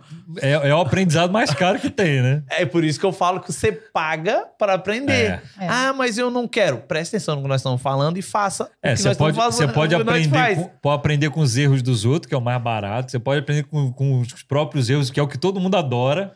Eles falam assim, eles erraram, mas eu não vou errar. Mas aí entra aquela situação, né? O orgulho, né? É. A pessoa fala, não, eu quero do meu... eles fazem redondo, eu quero triângulo e ponto final. Mas você já passou que não dá certo. E aí existe aquele franqueado orgulhoso que fala, não, eu quero assim. Oxe, é o que mais tem. E, na verdade, eles não conseguem, muitas das vezes, entender que pra ele... É porque eles entendem só os 30 mil, tá ganhando 30 mil pra ganhar uma franquia. Ele muitas das vezes, eles não têm uma compreensão de que a gente tem total interesse em preservá-los, porque se eles quebrarem, é a nossa marca que está quebrando, e eles não conseguem entender que a nossa função... É igual pai e filho, né? O pai fala assim, cara, não vai por esse caminho, porque vai dar errado. Aí vem um adolescente rebelde sem causa... Vai, porque acha que vai dar certo, que os amiguinhos estão indo, daqui a pouco tá aí todo E uma pergunta chato. Que a gente não fez, porque eu não segui o cronograma aqui, né? Por que unhas cariocas? Ela vai explicar pra você. É que eu não perguntei, né? Eu não perguntei por que. Vocês são cariocas? Então, não, eu sou carioca. Ele é carioca, eu sou paulista, paulistana. O que deu aí mesmo? Onde se encontraram? Momentos de casamento. Aonde se encontraram aí, né? Na verdade, assim, a marca inicialmente era unhas em 30 minutos. Esse era o nome da marca. Aí não ia fazer em 30 e ia sujar o nome. Mas foi mais ou menos isso. Há 5 dias da inauguração, eu não tenho como prática de sonhar. Tem gente que sonha todo dia. Eu não tenho. Eu deito, eu apago e acordo no outro dia de manhã.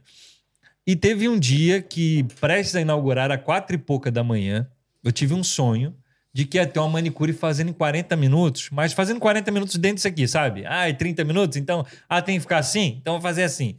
De sacanagem. Até porque a técnica permite fazer em 30 minutos.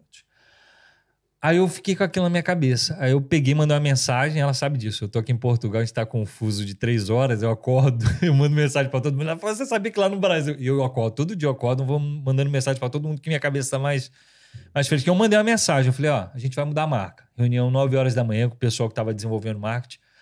Você é louco. A gente tava tudo pronto, backlight pronto, folheto pronto, a marca tava registrada, tudo pronto. Páginas na internet, eu falei, a gente vai mudar a marca. Isso é bom, né?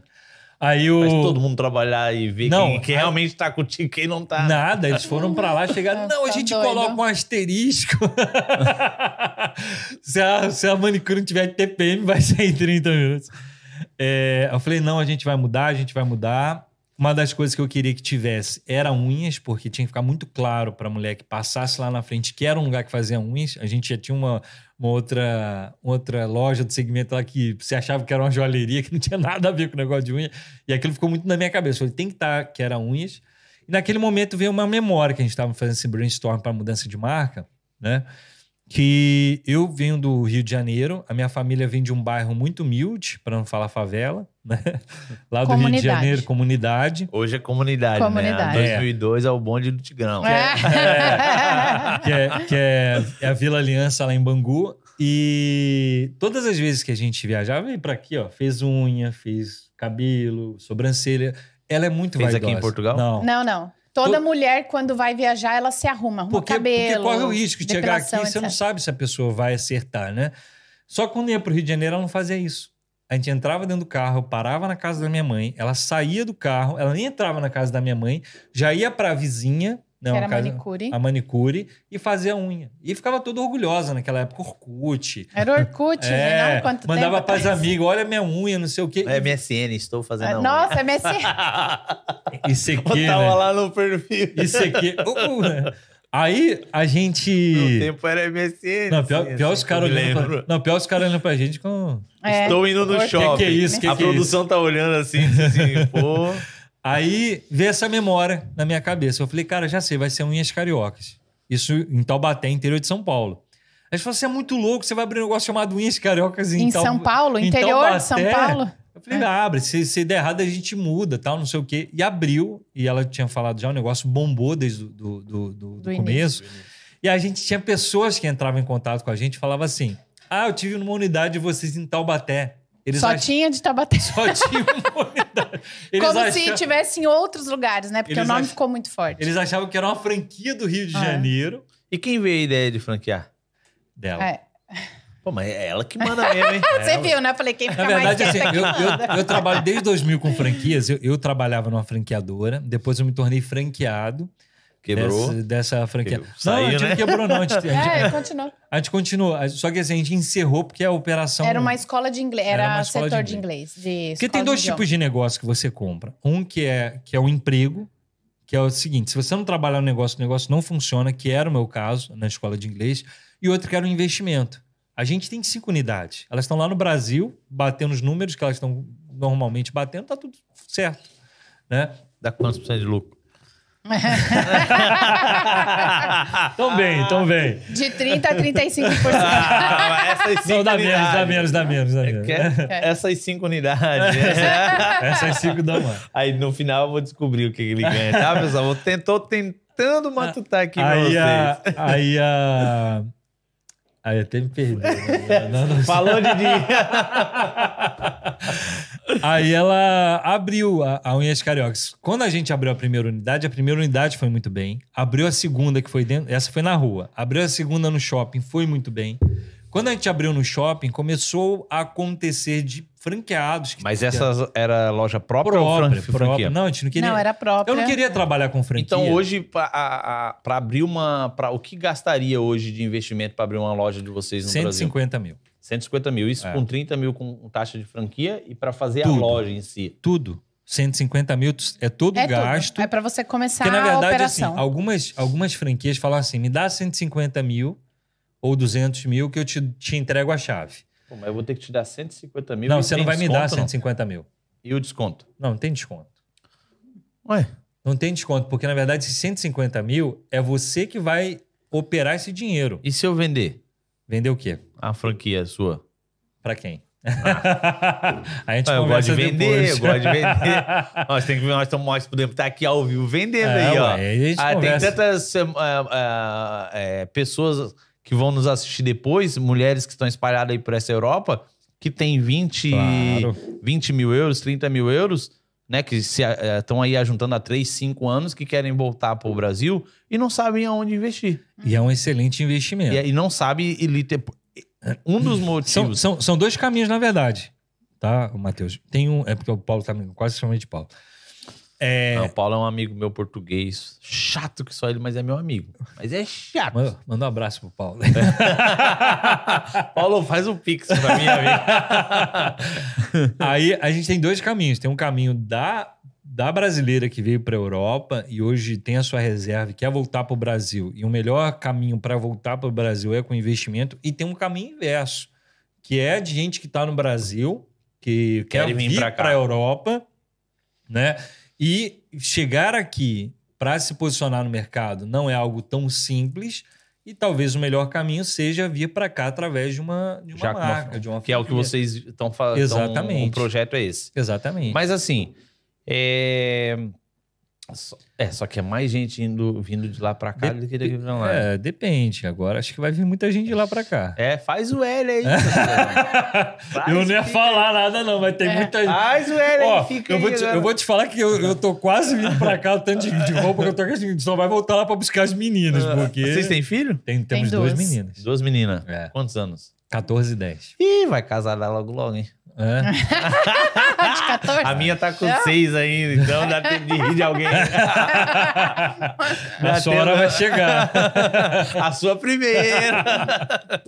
Mas, ó, então assim, ó, 150 mil de investimento. Agora a pergunta que eu faço é, publicidade. Quanto você gasta de fundo de publicidade por franqueado?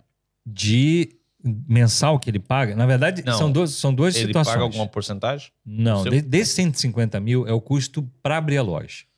Tá? Quanto de ROI? A gente não cobra percentuais, a gente cobra valores fixos. Porque nós entendemos que o faturamento, por exemplo, a gente tem um franqueado que fatura 150 mil. E ele fatura 150 mil pelo bom trabalho que ele faz. Então, a gente não tem que morder um percentual do faturamento dele. Então, a gente trabalha com esse princípio. O valor é fixo, é R$ 2.100. É o royalties que ele paga. E a gente nem chama de royalties, a gente chama de taxa de desenvolvimento, porque o que entra dentro da unidade... É, mas se ele fatura 20 mil, ele paga esse valor igual? R$ 2.100. Uhum. Na verdade, sim, as nossas unidades elas não são projetadas para isso. A média de faturamento dessa unidade lá é de 50 a 80 mil reais. Deixa eu só pegar aqui e responder. Calma aí, pessoal. Calma aí que... Eu tô mandando aqui, que eu tenho que botar aqui, ó. Porque aqui no meu simulador, porcentagem 82.100, a média de faturamento de uma franquia... 60 mil. 50 a 60 mil. 60 mil. Eu tenho que botar porcentagem, não dá. É, mas barra aí uns 5%, não? Se for de 5, bota 5%. Não, é muito, 4. 3,8 dá, se for. Não, 50 mil dá 5%. 3,8. 3,6, para ser bem... 60 mil, eu tô variando 60 mil vezes... Então, mas aí vai ser menos. Tá dando 280, se for 60 mil vai dar menos. Aqui 3%, vou botar 3% de ROI em cima do faturamento. E a taxa de publicidade é fixa também. Qual é o valor? 350. Ixi, porcentagem vai dar 0,5%? É, por aí. Não, até menos que isso. Tá vendo, Cris? Você tá entendendo o que você tá falando? O que ele tá falando? Tá conseguindo? Tu viu como tudo tem um valor? Isso é ao vivo mesmo, a gente fala mesmo. Porque às vezes as pessoas, elas fazem uma propaganda na internet. Ah, você vai ganhar Y. Mas não vê o... Uhum. O que vem ali na caixinha de surpresa, claro, né? Ah, eu cheguei, igual a criança. Tá grávida. Não. Na hora de fazer o filho é bom, mas depois dos 9 meses que você vê o resultado. Exato. Então, a franquia é a mesma coisa, né? Eu tô falando isso porque talvez, né? Se eu ganhar dinheiro mesmo nisso aí, talvez a gente põe lá, né, Cris? O que tu acha? E já mandemos o Davi embora mesmo, então... Ao vivo! Ao vivo! Deixa eu ver aqui. Frete a pessoa gasta com alguma coisa ou não? Frete para produto... Existe algum gasto? Não. Na verdade, sim, existem duas situações. Igual, existem despesas mensais e o investimento inicial. Esses 150 mil são investimento inicial. Uhum. E existe, igual, a taxa de desenvolvimento, o royalty, ele é uma despesa mensal. Fato. Então, dentro de 150 mil não está incluído. Deixa eu só para você entender esse processo. É como se ele estivesse me vendendo, eu estou fazendo algumas perguntas para ele, para que eu estou colocando aqui, para no final eu saber se isso me dá retorno ou não. E aí, você que está interessado... Você não vai mandar mensagem para ele, você vai mandar o QR Code tá aqui, ó. Aí você vai entrar em contato com o nosso WhatsApp, onde nós vamos estar vendendo a franquia para você aqui na Europa. E eu vou estar ganhando um trocadinho. Viu aí, ó? Então, ó, põe o QR Code aí, por favor. Entre em contato, ó, e você que quer investir aí nas Unhas Cariocas, não adianta mandar mensagem no Instagram dele que ele vai vir falar comigo. Tô brincando, mas pronto. Boa.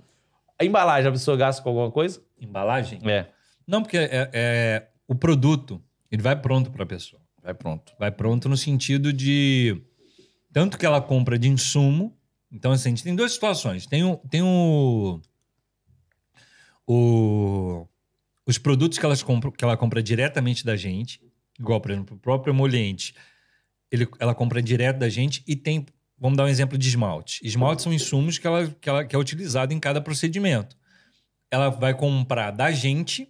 Porque a gente já tem uma linha própria de esmalte da Unhas Cariocas, mas ela pode também ir direto no mercado e comprar. O franqueador, ele pode comprar esses produtos em outros lugares ou só com vocês? Da marca própria, só com a gente.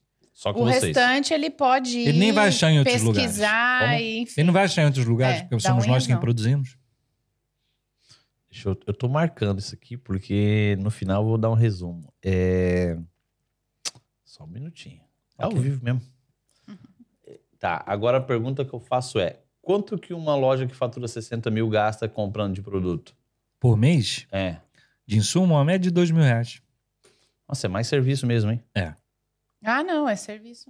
E todo produto que eles compram da gente, da franqueadora, alguns eles vendem e no mínimo, eles têm 100% de lucro. Então a gente tem a base fortalecedora, a gente tem hidratante de cutícula que é vendido, esfoliante, hidratante de pés, vão ter a própria venda de esmalte. Gasta só 2.000 de produto. É. Uma média de dentro desse faturamento, sim.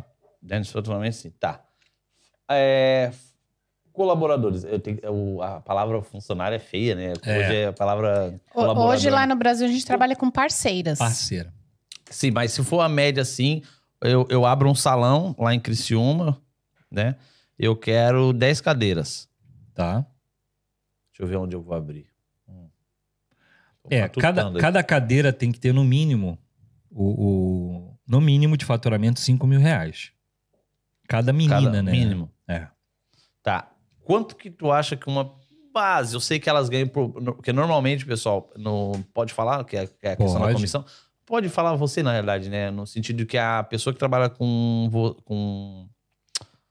vocês, ela trabalha por porcentagem. A gente gera duas situações para elas hoje. Segurança e meritocracia. É a palavra bonita. É. A segurança é no sentido... Onde você aprendeu a falar assim? Gente... Eu tô com um dicionário lá tentando aprender, mas tá difícil, velho. Tá difícil aprender as palavras bonitas, né? Segurança e meritocracia. Meritocracia. É isso aí. Põe o foguetinho aí se vocês estão contando do... A segurança... Hoje a gente tem colaboradoras nossas que antes elas não poderiam... Ó, já tem pessoas colocando aqui que querem abrir aqui, ó. Ó, e bom demais. Aí, ó. Quanto que eu vou ganhar? Hã? Quanto que eu vou ganhar? Isso a gente conversa. A gente tem a situação, hoje a gente tem pessoas que trabalham com a gente que estão comprando seu carro, sua casa, porque elas estão tendo hoje uma segurança que elas não tinham anteriormente. Elas, no mês elas ganhavam, no outro elas não sabiam se iriam ganhar. Então essa segurança é muito importante. E a meritocracia é, quem trabalha mais, fatura mais, tem que ganhar mais. Então elas têm percentuais de 30%, 35% a 40% de acordo com a meta que elas atingem.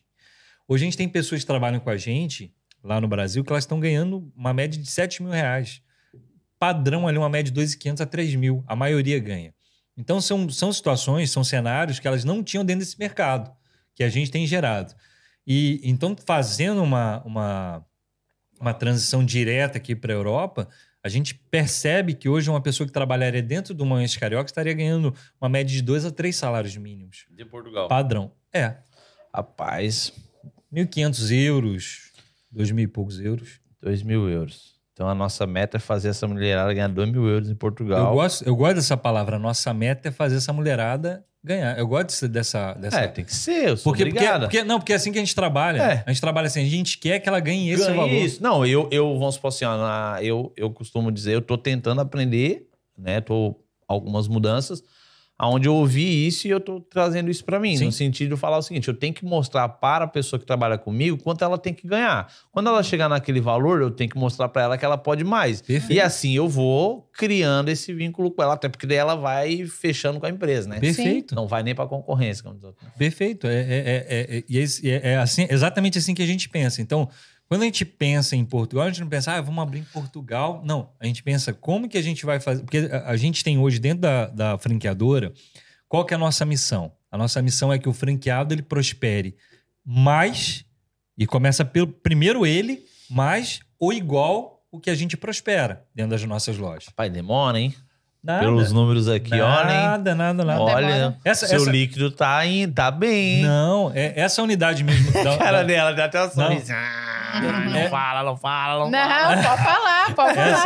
Essa unidade lá que a gente pegou, até esse exemplo da Sexta das Patroas, que é no Rio Sul, no Rio de Janeiro, é um franqueado, ele aumenta mês a mês, ele aumenta todo mês. E todas as nossas unidades, todas, elas têm todo o mesmo crescimento. Algumas com um percentual menor, outras menores. Ele todo mês está aumentando em 10 mil o faturamento. É uma unidade que inaugurou em maio, já está chegando em 90 mil de faturamento, já teve... É uma unidade que teve lucro desde o primeiro mês. Não é que chegou no break-even ali, que é o ponto de equilíbrio. Ele teve lucro no primeiro mês. É, tá vendo, pessoal? Essa palavra aí vocês têm que entender que é o seguinte. Quando você investe, não quer dizer que o brasileiro ele tem mania de querer o lucro no primeiro mês, né? Uhum. Como ele não faz o planejamento que a gente falou lá no começo, ele não vê todo o circuito da situação, os impostos... Ah, vamos que vai dar tudo certo. É. No final, depois de um ano e meio, ele fecha a operação. Aí você pergunta por quê? Porque ele não viu a base. Aí uma pergunta que eu quero... Então, hoje, para mim, com esses 150 mil, quantas cadeiras seria? A gente inicia com 6. 6. Então, ponto. Era isso que eu acho que eu tinha prestado atenção numa conversa que a gente teve, porque uma coisa é eu falar que eu quero 10 cadeiras, outra coisa é o que o primeiro investimento... 10 cadeiras, mais 2 pontos de alongamento. É, são 8 pontos de atendimento. É. São 8 pontos. É. Então aqui eu preciso de 8 pessoas para trabalhar? Não. Não necessariamente. Às vezes você vai precisar de mais por causa... Se você for abrir um shopping, tem a escala do shopping. Para mim, por favor. Quantas pessoas eu vou ter que contratar lá em cima? Não, vai ser de 10 a 12 pessoas. 10 a 12 pessoas. Se for no shopping. Se for na rua, 8 cadeiras, 8 pessoas já resolve. Tá, mas dessa quantidade, quanto é a base de salário aqui? Só para me ter... Não... Não vai ter um salário. Então, você tem que pensar assim... Quanto eu gastaria? Quanto cada pessoa dessa ganha... Porque aqui, na hora do salário, ele não me dá porcentagem. Ele me dá somente a questão do valor. Se você botar uma média de 60 mil de faturamento, vamos colocar aí cada uma com 2 mil, 2.500 reais. Bota 2.500 reais. Vamos botar mais para cima. Então, ó...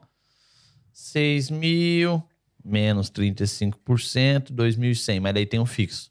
Não. O fixo é uma garantia, o mínimo garantido é se ela não bater os 5 mil. Ela bateu os 5 mil, ela só ganha aquele percentual. Valor. Ah, eu pensei que ela ganhava mais. Não. Os mil é a segurança. Entendi. O mil é a segurança caso ela não bata. Caso ela não bata. Se ela bater os 5, ela vai ganhar 1.500 pontos. Que daí é os 30%. 30%. Faz sentido. Rapaz, você pensou em tudo, hein? É. Você copiou em algum lugar? Não. Observou em algum lugar? Não copiou, mas assim, observou o mercado? Não, o que a gente faz na assim... Na verdade, a gente foi melhorando esse processo dentro do A gente período. Vai... É tentativa e erro. No começo não era assim. Não. A gente chegou dá mais um monte de podcast, então, né? Se nós começarmos a falar das tristezas, começar a falar do cheque que volta e tal, a Jota que bate na porta. E aí, né? Vai ficar até amanhã. Eu tô querendo aqui achar um Jota com Alzheimer. Lá no Brasil não conseguindo. Você tem que em Portugal tem. Faz o L que tu acha. Putz, aí tá... Eles têm o Alzheimer. Liberaram pro Lula agora mais 5 milhões. É o Alzheimer. A Marisa. Essa merda. A Marisa agora, viu? A Marisa tá morta e liberaram 5,5 milhões pro Lula. A pergunta é, da onde que ela ganhava esse dinheiro? Avon. Bora pra Avon. Caraca, olha lá, ó. O nosso playboy, como é que é? O podcast boy tá falando que é 1h40. 1h40 o nosso podcast boy. Rapaz, mas esse assunto aqui vai mais ainda. Então, eu vou colocar então que eu tenho que ter nessa minha unidade de Criciúma 12 pessoas. Bota 10. 10. Então, vamos botar inicialmente. 10. E que eu tenho que... deixa eu ver. O salário. Eu vou botar 2 mil. Tá bom. E nem todo mundo pode ser que ganhe. Exatamente. Quantidade de 10 pessoas. Tem gente que vai ganhar um mínimo garantido, que é 1.000, tem outro que vai... Agora, aluguel normalmente das suas salas lá. Se for dentro de um shopping, vai estar numa casa de uns 10 a 12 mil. Se for na rua, vai estar numa casa de uns 4 mil. Ah, mas não, em Criciúma por 4. É mais. Rua. Bota 7. Não é. Vamos... Acho que depende do tamanho também, né? Vou botar... Eu vou botar 6. Bota 6. Vou botar 6 aqui. Hã? Microfone, tá me ouvindo? Aqui. Fone. Tá me ouvindo agora? 6 mil. E tem um detalhe nisso, Matheus, que é o seguinte. Todos os nossos contratos são negociados pelo nosso time de expansão. O que a maioria das franquias fazem? Tá? Então, por exemplo, a gente vai abrir em Portugal. A primeira coisa que a gente vai entender é como funciona o mercado imobiliário e as negociações aqui. Via de regra, os franqueados eles não sabem negociar com o shopping, nem tem força de marca para negociar. Então, o franqueado que ele fala é você empresário que está querendo abrir uma unidade, né? É o franqueado, entendeu? E como eles têm uma base... por advogados e toda essa infraestrutura, eles vão por você e fazem toda... A gente tenta fazer essa negociação, é isso? Exato. E, na verdade, quem valida a negociação é que eu tento falar, às vezes, num vocabulário mais simples para aquela pessoa que está começando. Sim. Né, ela entender. Por isso que eu falo, preste atenção nas palavras e vá aprender. Não fica aí querendo botar no YouTube como ficar milionário. Como ficar milionário é a base. A base de tempo, de estrutura, para depois você começar e entra poupar, entra N situações. É. Aí a gente faz essa negociação, com isso a gente... Aí o pessoal até fala assim, a maioria das franquias faz assim, você quero comprar uma marca. Você vai lá e paga a marca, compra a marca, e você vai ter que se virar para achar ponto, você vai ter que se virar para negociar. É, nós temos um cuidado muito grande com isso. Por quê? Vamos imaginar aqui, você falou 6 mil. Vamos imaginar que você seja ruim de negociação, e muitos franqueados acabam sendo. Aí você chega lá, obviamente a pessoa, o negócio é dela, ah, eu quero botar 10 mil de aluguel. Aí você vai lá e fecha porque achou bonito, ponto. E não tem problema nisso. Só que você perdeu... É porque um ponto e pagar 10 mil, você já tem que dividir vezes 24, se não abrir no domingo e ver quanto é por dia. Não, exatamente. Mas aí, o que acontece? Se você não negociou essa margem aí de 4 mil, esses 4 mil para onde vai? É o que está deixando de ir para o seu bolso e está indo para o custo operacional. Num ano, 4 mil que você faz uma boa negociação é 48 mil. É um ponto, né? É mais um ponto e uma dica. Antes de abrir o seu negócio, observe exatamente o que pode sobrar da operação. Claro. Antes mesmo de abrir, porque às vezes você sonha com um sonho. Ah, eu vou ganhar 10 mil. Mas bota na ponta do lápis para ver se vai sobrar. É isso mesmo. Põe na ponta do lápis realmente se vai entrar aquele dinheiro. Porque 4 mil que ele está falando que você economiza, que você deixa de pagar, vai para o seu bolso. E é um cuidado que a gente tem, porque quanto mais o franqueado estiver lucrando, mais ele vai estar feliz, e foi o que eu falei, franqueado bom é franqueado feliz. E água, você tem média de quanto ela gastaria num lugar desse? A gente tem uma média de, bota aí R$200. R$200, tá. Eu tô tirando pelos custos de uma loja própria. Detetização existe? Lá no Brasil ele não é mensal. É a cada o quê? 3 meses? Cada 3 meses. Quanto? R$250? Não. É que depende do tamanho do ponto, tá? Vamos botar R$200 aqui. Não, você tá botando, não. Você tá botando custo mensal, você vai botar R$30. Ah, pois. Não, se é 250... Pois. Não. 75, 75 dá 225. Olha, é numa média de R$120. Por mês? Não. A cada 3 meses. São R$40. R$40. Eu tô botando mensal. Isso. Não tem problema. A gente vai adequando aqui. Deixa eu só ver aqui. Contabilidade hoje.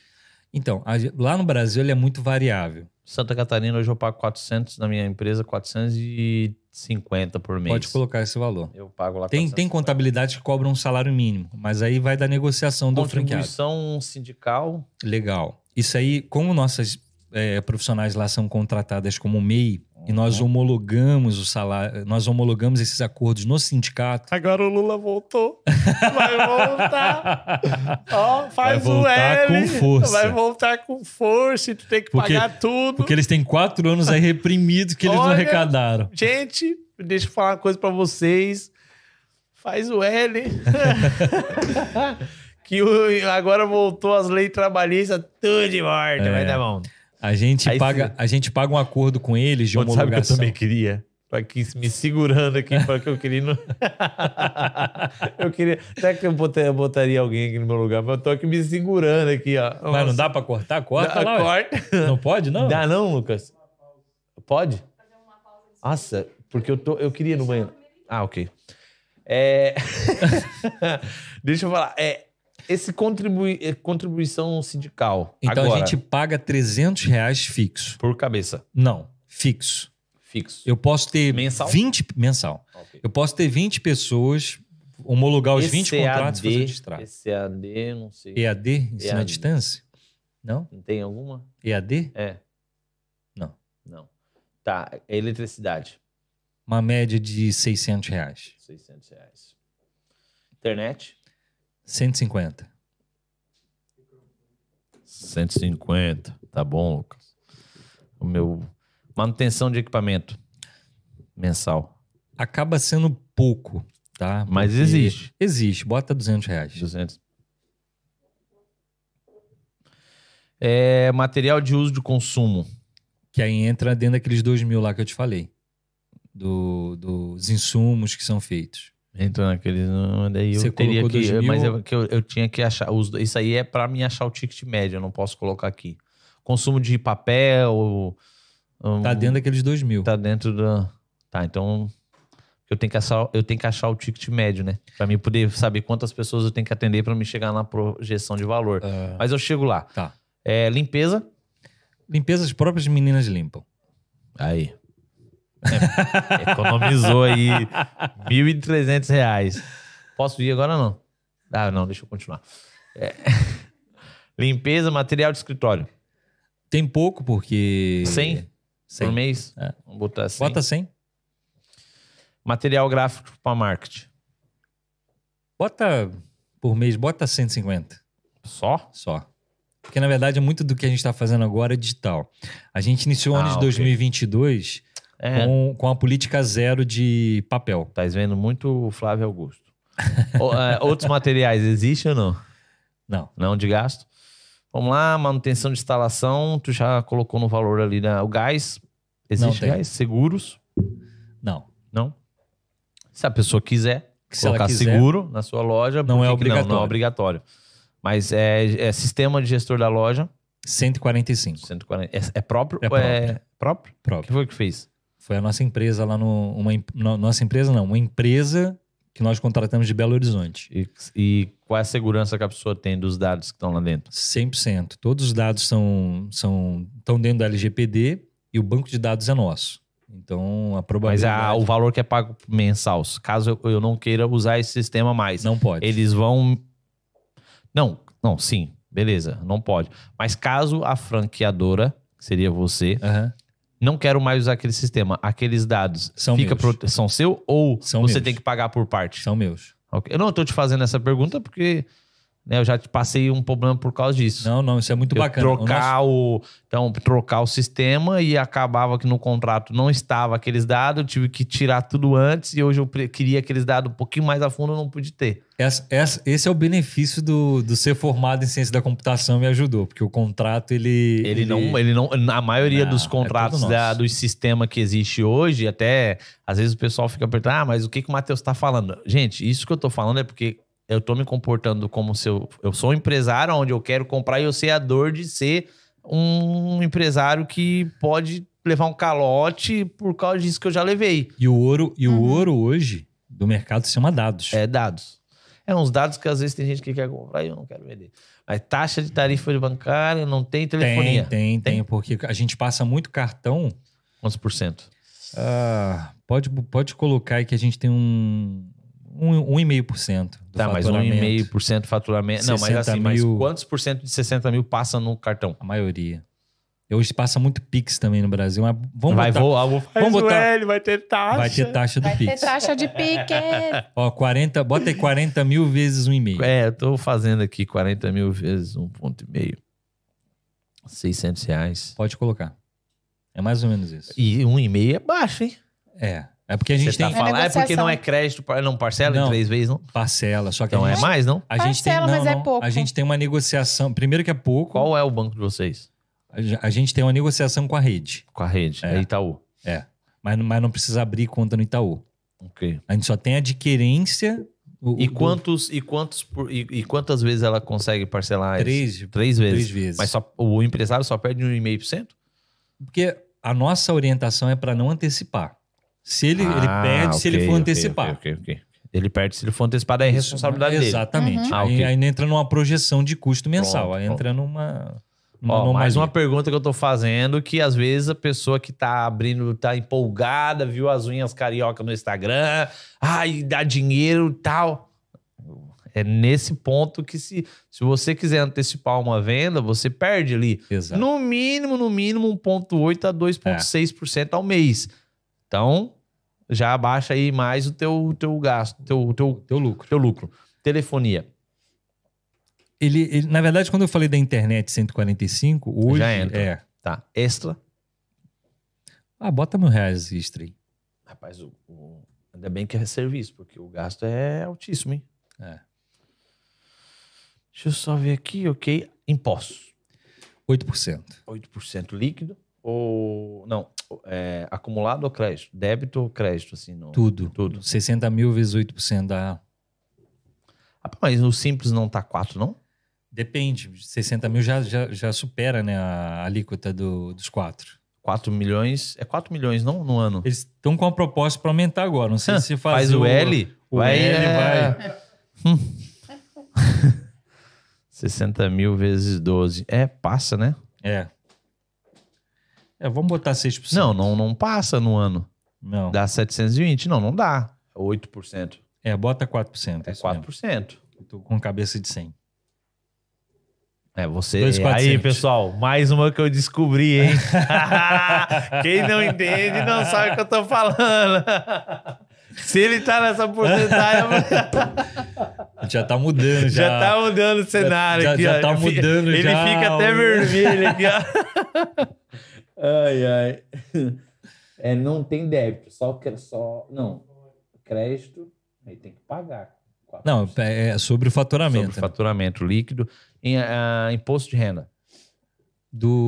Já tá no simples. Eu tô me confundindo aqui. Da pessoa física... É do Brasil. Se tu falar que da Europa é lucro real aqui. Entendi. Ela aqui tem opção também de lucro real. Não, sim, mas não a pessoa que fatura 100 mil por mês, ela não vai entrar no lucro real. Raramente. Eu acho que nem tem como, né? 20%, então... Não, você pode ir a partir dos... Só que assim, é mais complexo... Aqui na Europa, né, é mais puxado pro lucro real. E o simples, como faz 8 anos que eu saí do Brasil, eu ainda fico meio perdido em algumas situações. Mas, entendi. E aí eu aprendi muito a questão do lucro real. Porque aqui é assim. Entrada, tem um lucro presumido, real. Nota de entrada, saída e batimento na conta. Tem que juntar os 3 e Deus abençoe pagar o IVA. 23% em cima, não tem nem choro. Aqui é mais alto que no Brasil, você sabia? Sim. Os impostos. Muito mais alto do que o Brasil. Mas tem retorno. É, né? Isso que eu ia falar. Qual retorno? Ah, tem segurança, tem... Não, retorno que eu falo é segurança, educação, saúde. Né? Não, educação se você não pagar uma escola privada... Aqui também? É. É mesmo? Sabia não. É. Se você não pagar uma saúde, uma boa média, eu pago 235 euros só de plano de saúde. É mesmo? E 800 euros por mês da escola da minha filha. A segurança, então, né? É. Sobrou a segurança. Depende do local ainda, né? Se você for lá em Oxford Street, a Apple é assaltada todo dia. É mesmo? Às vezes o pessoal confunde aí essa questão do achar que o Brasil não é seguro, porque tudo depende também do estado do Brasil, né? Sim, sim. Uma coisa, vamos supor, Santa Catarina não é assim, então... Não, Santa Catarina é primeiro mundo lá no Brasil. Em vista do Brasil, sim. Mas também São Paulo, eu sou... São Paulo, pra mim, vai dependendo da... Vai na Paulista lá pra você ver? Não. Eu andar é uma coisa, mas vai na Vila Mariana. Ah, mas tranquilo. E aí? Mas olha o tamanho de São Paulo. É. Só o município de São Paulo, nós estamos falando 19 milhões de pessoas. É seguro também. Não... Então tem segurança. Tem. Quando você fala o Brasil, faz o L lá pra cima. O Alexandre de Moraes vai censurar esse podcast. Ele não pode. Não pode ir em Portugal. Mas eu vou ter que ir pro Brasil. Ele tá querendo spam, não, mas assim, ele não vai deixar você. Quando você pisar no aeroporto. Ele tá lá, a Polícia Federal. Ei, aqui pro lado, você falou dele. Não, mas o pessoal, às vezes, o Maurício, eu ia chamar de Marcelo de novo. O pessoal confunde muito, tá? Esse negócio de, o Brasil tem, aqui tem segurança, o Brasil não tem. Eu vou falar uma coisa pra vocês bem certa. Educação não é de primeiro mundo aqui na Europa, quando é do governo, é igual ao do Brasil. Saúde é igual ao do Brasil, se não for pior. Aí, dependendo do local. Dependendo do local, às vezes é muito pior. E a parte da segurança, quando você fala o Brasil, você fala de 26 estados, 27 estados, aonde você está falando de um país específico. Aqui. É uma Europa, né? Aí que é o X. Então, as pessoas têm essa consciência de olhar o Brasil ao Brasil. Então, tá bom. Mas quantos estados você está falando? Quantos países? É um ponto. Segundo, saúde. Lá onde você mora, a saúde é ruim? Não. Na minha também não. Então... Não é ruim nem a pública. Então, aí que vem. Você usa público ou particular? Particular. Ponto. E aqui, você vai na pública? Porque eu não sei. Vai te ver. O que, ó, a cara do Lucas? Qual? Vai mancando e sai sem braço? Na verdade, não existe problema, Lucas. O que eu quero dizer é que não existe problema. É que o Lucas pessoal... é português? É. É que, o pessoal, Lucas, o que acontece? Quando você fala o Brasil, o pessoal pega o exemplo de uma cidadezinha de 20 mil pessoas e fala de um hospital ou uma cidadezinha de 50, 70 mil pessoas, onde ela não é tão desenvolvida. Generaliza. E generaliza e fala os hospitais do Brasil é ruim. Depende. Ó, eu tenho uma sobrinha que ela não escuta e ela já gastou mais de 2 milhões de reais, ela nunca gastou nada e não tem condições. Eu tenho outro exemplo de um tio lá de Araranguá, que ele teve um problema de câncer agora, o governo gastou 1,3 milhões com ele e ele não gastou nada. Agora, mas também a nossa cidade é uma cidade de 300 mil pessoas, onde tem uma infraestrutura, onde tem vereadores que vão atrás, onde tem esses projetos, onde tá tudo certo. Agora, vai lá em... Dá um exemplo aí de cidades do Brasil que você vê que é pequena, não tem infraestrutura nenhuma. Hã? Não, vou dar um exemplo. Até Siderópolis, né? A Rocinha é estruturada. A Rocinha. Mas, ó, vou dar um exemplo. Siderópolis. Siderópolis ali perto da gente. É uma cidade... Mas vai ver o hospital que eles têm. Não tem tanta estrutura. Eles vêm pra Criciúma.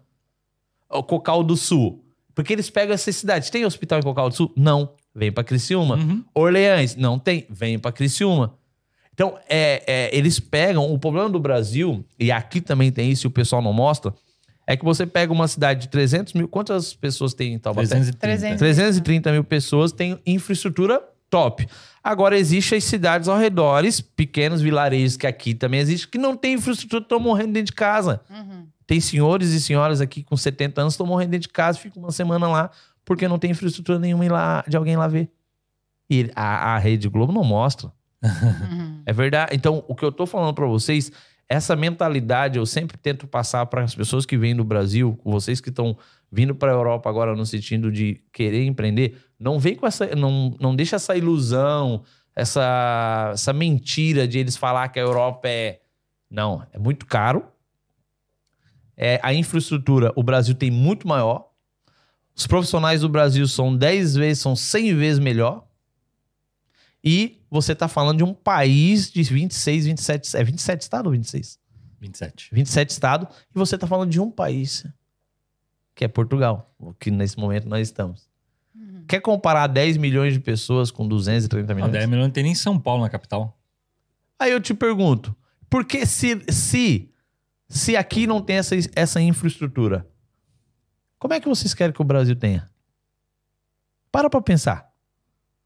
Nunca. Vai nas ilhas aqui pra você ver. Vai nos vilarejos aqui pra você ver como é que é. Horrível. Vai ali no hospital de Setúbal pra te ver. Ou não. Vai lá ver a fila que é. Acaba com meu sonho, não. Tô brincando. Não, eu mostro a realidade. Agora, a partir do momento que você começa a ter umas condições, né? Você começa a ganhar. Aí você, vamos supor, eu tive meu filho agora faz 1 ano e 3 meses. Só pra ganhar ele eu gastei quase 4 mil. Nossa. Só pra ganhar. E dá pra vender por quanto? O que você falou? O que o Lucas falou? Isso, vamos dar um exemplo, Lucas. Você teve o Benjamin na Bélgica. Tinha toda a infraestrutura? Beleza. E o cuidado deles, assim, o pré-natal? Que se fala no Brasil. Assim, o cuidado médico lá na sua casa existia? Era legal? Era bom? Mas era bom? Era legal? Onde eu quero chegar? O que não ficou lá? Qual que é melhor, Lucas? Qual que é melhor? Portugal ou Bélgica? Então, assim, mas a Bélgica tem mais dinheiro. Então, assim, se tu começar a ver um pouco de países, estados, a gente entra nessa realidade do Brasil. Todo lugar tem desafio. Então, aqui na Europa, ela é muito bom isso... A infraestrutura existe, mas ó, é caro. Não é barato. Não é algo que você chega ali e contrata assim, barato. Que, é ilusão de quem fala isso. Eu tô aqui fazendo a minha planilha, agora eu preciso saber exatamente o custo do produto, né? Hoje como que eu posso colocar aqui a questão disso? Você sabe exatamente o valor de cada produto? Do seu CMV ou não? Custo médio? De cada um? Não. É porque, na verdade, médio, isso tem uma variação, porque, por exemplo, a gente está fazendo uma simulação. Num aluguel de 6 mil. Isso impacta lá no CMV. Depende muito do... Média.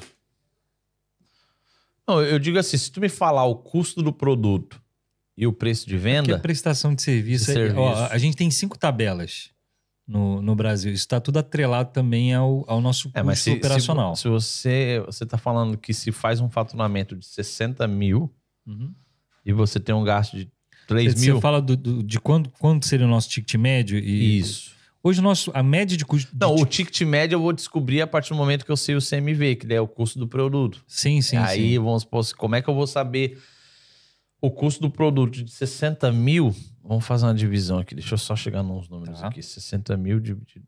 Não, de 60 mil... Caraca, 3 mil. Nossa, a lucratividade ela é muito alta. Só que o gasto é muito alto.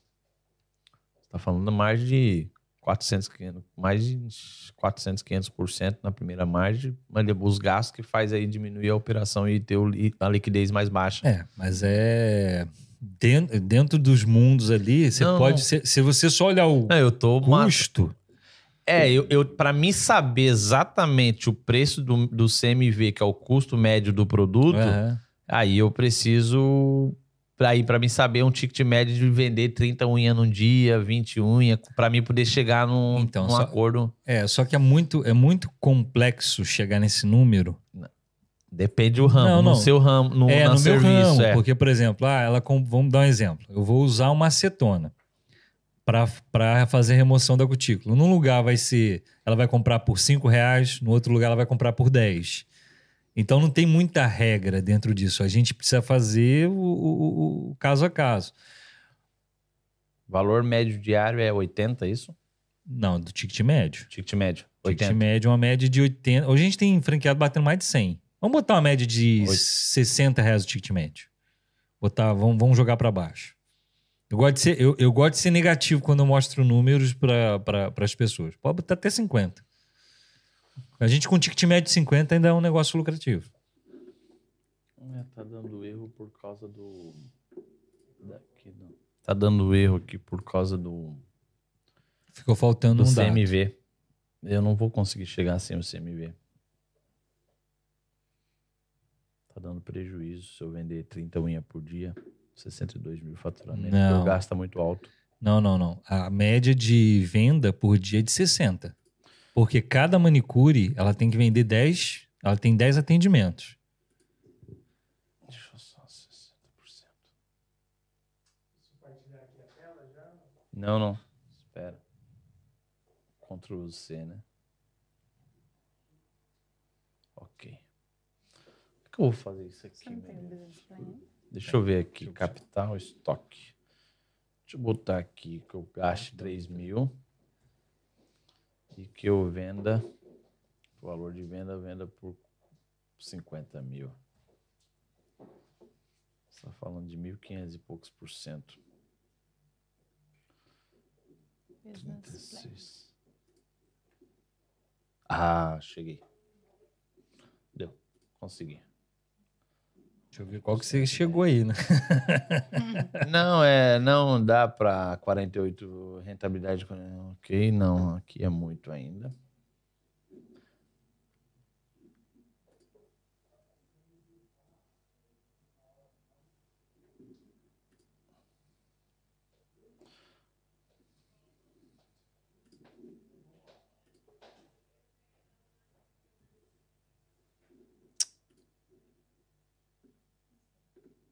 Você falou de 30% a 40%, né? 30% a 35%. 60 mil de faturamento, 80 conto de...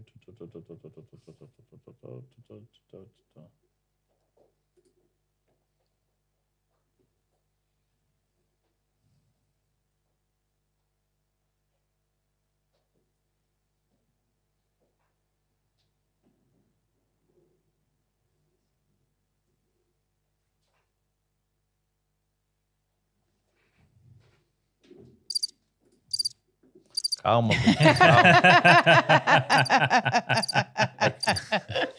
Filha da mãe, né?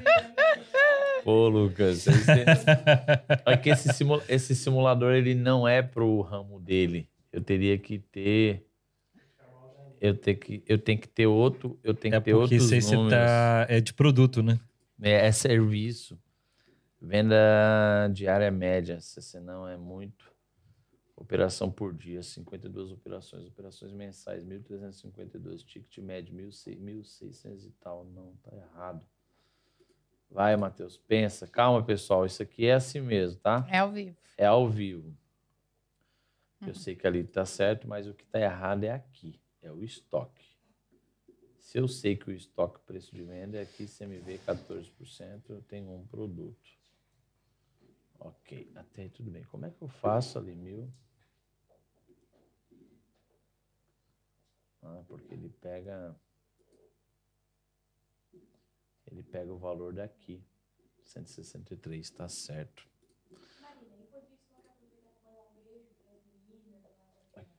Ah, quero aproveitar, então, para mandar um beijo para nossa equipe, toda a nossa equipe, né, do staff, o marketing. Não, fala os colaboradores, todas as franquias. Eu vou falar, meu amor. Tá bom. Mandar um beijo para todo o staff, para todas as colaboradoras da rede Unhas Cariocas, né? Elas que fazem aí a diferença, que está atendendo nossa cliente, levando autoestima para as nossas clientes. E o pessoal do staff, marketing, consultoria, diretoria, administrativo, todo mundo que fez a gente estar aqui. Olha, ô Maurício, eu coloquei aqui só na minha planilha, só para te ter... Tem como botar na tela? Tem como botar na televisão, não? Na televisão tu vai colocar? Na TV não. Partilhando na tela, tá. Pode. Tá. Quando você falar que tá partilhando... Hã? Tá. É, eu coloquei aqui 10 pessoas trabalhando, média salarial 2.000 por mês. Eu coloquei aqui, ela tem gastos, água, contabilidade, energia. Coloquei tudo ali o que a gente foi falar de gasto, investimento de 150 mil, 30 mil de taxa de franquia, 120 mil de para poder montar a loja. E... botei aqui os impostos, Simples Nacional, 4%, né? Que é o que a pessoa normalmente gasta. Capital de giro ela não precisa, porque é à vista, né? Então, capital talvez ela precisaria só se não der lucro no primeiro... A gente sugere dar ter uns 20 mil de capital de giro, mas... geralmente quem faz... Mas o capital de giro você fala mais para poder pagar as pessoas que estão trabalhando, né? Mas... Não para o investimento de produto. Não. Mas se a pessoa ela faz dever de casa, dificilmente ela usa. Mas a gente faz uma sugestão de 20 mil. 20 mil. Não precisa. Mas eu coloquei aqui onde o meu DRE, quem está em casa está nos assistindo, ele me dá uma projeção exatamente de 3 anos, o que a empresa ela poderia dar se eu obedecesse esse caso. Esse caso, esse cenário lindo, maravilhoso que a gente colocou aqui. Uhum. Esse cenário sem fechar loja, sem pandemia, sem nada. Um cenário lindo. Supostamente a pessoa estaria pagando imposto, R$ 2.400 e poucos reais por mês, ROIT de 2.100, o salário 20 mil por mês, a média 20, 25 mil por mês, a média de salário para 10 pessoas trabalhando. Outras despesas, eu coloquei 1.500, aí tem os aluguéis, tem tudo. Para eu te ver, ele me dá, ó, você que não tá vendo, mas ó, ele me dá exatamente um DRE de 3 anos. Tá indo para cima ou para baixo? Tá parado. Tá parado? Deixa eu ver aqui. Aí agora para baixo. Ele me dá, daqui eu não enxergo, mas ele me dá tudo, DRE durante 3 anos. O que eu vou pagar de imposto, o que eu não vou, o que eu consigo fugir, o que eu não consigo. Eu consigo saber. Legal. Aí o que acontece? Normalmente, as pessoas que estão começando agora, elas olham para onde eu quero chegar com esse vocabulário. As pessoas olham hoje para o mundo da internet e elas acham que é só botar uma empresa e vamos em frente, estou ganhando dinheiro na internet. Só que isso aqui ela não faz. Ela não se planeja saber o que vai gastar durante um ano, o fluxo de caixa, o capital de giro, para saber se caso não dê certo, caso esse cenário lindo, maravilhoso dê errado, o que você vai fazer para poder bancar a operação. E muitas empresas pequenas e grandes, dificilmente a grande ela quebra porque ela quis. Às vezes é hipocrisia de muitos falar, ah, a empresa também quebrou. Não, quebrou porque tudo tem um porquê depois de um CNPJ novo e tudo tem um porquê aí da situação. Não é assim, ah, Coca-Cola quebrou, mudou de país. Não. Desculpa, Maurício, eu não acredito nesse ponto de... Empresa grande, não. Essa empresa... Porque para ela chegar ao patamar... Vamos botar aí, 1 milhão por mês de faturamento. Cara, ela tem que passar por N processos. Porque a pessoa para faturar 1 milhão hoje não é assim com 2 conversas por mês. Estou mentindo? Não. Ela tem que ter departamento financeiro, num departamento financeiro advogado, e advogado vai assessor de advogado, e administrativo financeiro, e cobrança, porque sozinha ela não consegue fazer isso. Tá errado? Não, você fatura, eu até falo, você fatura 1 milhão por ano... Por mês? Não, você fatura 1 milhão por ano de forma desorganizada, mas você não fatura 1 milhão por mês de forma desorganizada. É fato, porque hoje, por isso que existe o Simples Nacional no Brasil, né? Porque 60, 70 mil é da forma... 100 mil é da forma desorganizada, né? Uhum. Consegue fazer isso desorganizadamente? Consegue, que a grande maioria é assim. Uhum. Por isso que quando a gente entra no vocabulário... Ah, porque o cara tem uma ideia sensacional, o contexto... A empresa dele é topíssima, você sabe que dá lucro. Por que ele não franquia? Uhum. Por que ele não cresce? Porque tá desorganizada, né? Sim. Uma pergunta antes de eu entrar. Qual o conselho que você daria para essa pessoa? De que ela tá desorganizada? É. Cara, não, que ela... Tu vê o potencial nela, tu vê o potencial na empresa dela, você vê que ela dá lucro, mas ela termina no final do mês, ela fala que não deu. O que você indicaria para ela? Na verdade, a gente sempre procura conscientizar. É muito difícil, cara. A gente tenta... eu falo assim, o mais difícil é o ser humano entender. Você já tem um nível de compreensão da importância disso. E tem gente que acha bobeira. Então, mas depois que entende, tudo é mais fácil, né? Então, o que a gente faz é conscientizar da importância disso, né? E eu até falo assim, cara, se você não sabe o que você tem, se você não sabe para onde você quer ir, qualquer coisa serve. Só que eu entro aí num contexto seguinte, na forma prática. Porque todo mundo que eu falo, ele fala o seguinte, não, eu sei para onde eu quero, eu sei onde eu quero chegar... Eu sei aonde eu... Uhum. Na cabeça dele. Eu sei que eu quero ganhar 10 mil, 20 mil no mês. Eu quero andar de Lamborghini, igual aquele cara que tava lá no Instagram. Eu quero viajar para todos os países. Eu quero dar o melhor para minha família. Eu quero usar a melhor roupa. Mas aí eu pergunto, na forma prática, o que seria o vocabulário assim para essa pessoa que ela tem que entender exatamente? Não, conseguiu me entender a minha pergunta? Sim, você pode ir direto. Tá? Me mostra o teu DRE... Agora... O que é um DRE? Que é a declaração de rendimentos do exercício, né? Mostra assim, a empresa DRE, toda. Aqui, no Brasil, o vocabulário é aqui... Não, aqui se fala... DRE também? Não, aqui é o balancete, né? Ah, tá. Aqui é balancete. Que é a declaração de rendimentos, né? Exatamente. Pessoa. O DRE, você sabe... Tudo da sua empresa tá ali. No sentido, o que você ganha, o que você gasta, o que você tem que pagar de imposto, de funcionário, de colaboradores... E tudo tá ali. O que acontece? A pessoa ela tem um bom negócio, mas ela não sabe nem o custo da operação dela. Uhum. Ela não sabe se o fornecedor dela quebrar... É o raio-x do... Ela não sabe se ela pode se manter. Essa pessoa ela não faz um planejamento, que é o que você fez lá no começo. A gente falou sobre a fábrica e aí você meio que fechou o teu ciclo de negócio, onde depende um... Não depende, mas depende um pouquinho um do outro. E por que ela não cresce? Eu costumo dizer que porque ela não faz isso. Uhum. Ela não sabe, ela não consegue ver o raio-x da empresa, onde está o ponto negativo, né? Onde está o ponto positivo, o que ela tem de bom, o que ela não tem. E isso eu, depois de 2020 para cá, que eu comecei a aprender. E aí eu costumo dizer que eu tinha prática. Mas a prática ela me levou a um certo nível. Eu faturava... um certo valor, tipo, eu comecei na Inglaterra em 2015 e o primeiro ano eu faturei 300 e poucos mil, depois foi para 700 e pouco, depois foi para 1 milhão e 500 e tal no terceiro ano. No quarto ano eu quebrei, voltei novamente, começamos com 700, hoje eu faturo de 8 a 10 milhões. Bom, Aí as pessoas perguntam assim, ah, Matheus, mas como? Porque eu aprendi a ver o esqueleto, eu vi exatamente o raio-x da empresa. Uhum. Porque eu vi que, para mim escalar, eu tinha que botar os custos, eu tinha que saber o que ia acontecer, eu tinha que botar os prêmios menores ali e dizer, poxa, tem o lado positivo, se eu avançar, eu vou ganhar muito dinheiro. Mas tem um lado negativo. E se eu avançar, o meu fornecedor vai me suportar? Uhum. Se eu ir para tal país, um fornecedor vai chegar lá? Uhum. Se eu quiser alcançar mais cliente, eu vou ter capital para bancar? Ó, são perguntinhas e que tem que ter um... Ah, não, Deus proverá, né?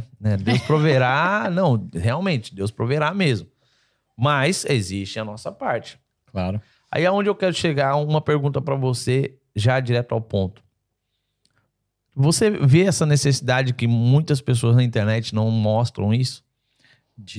Desse DRE, de mostrar a base de uma boa empresa? Não, na verdade o nosso sistema ele já gera isso para os nossos franqueados. Então a gente já acultura eles com essa política de fazer essa análise da empresa. Eles já têm isso.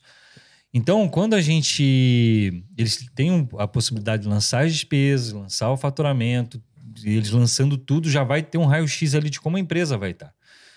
Porque a gente fez isso porque a gente entende a importância deles entenderem o resultado deles, até para saber.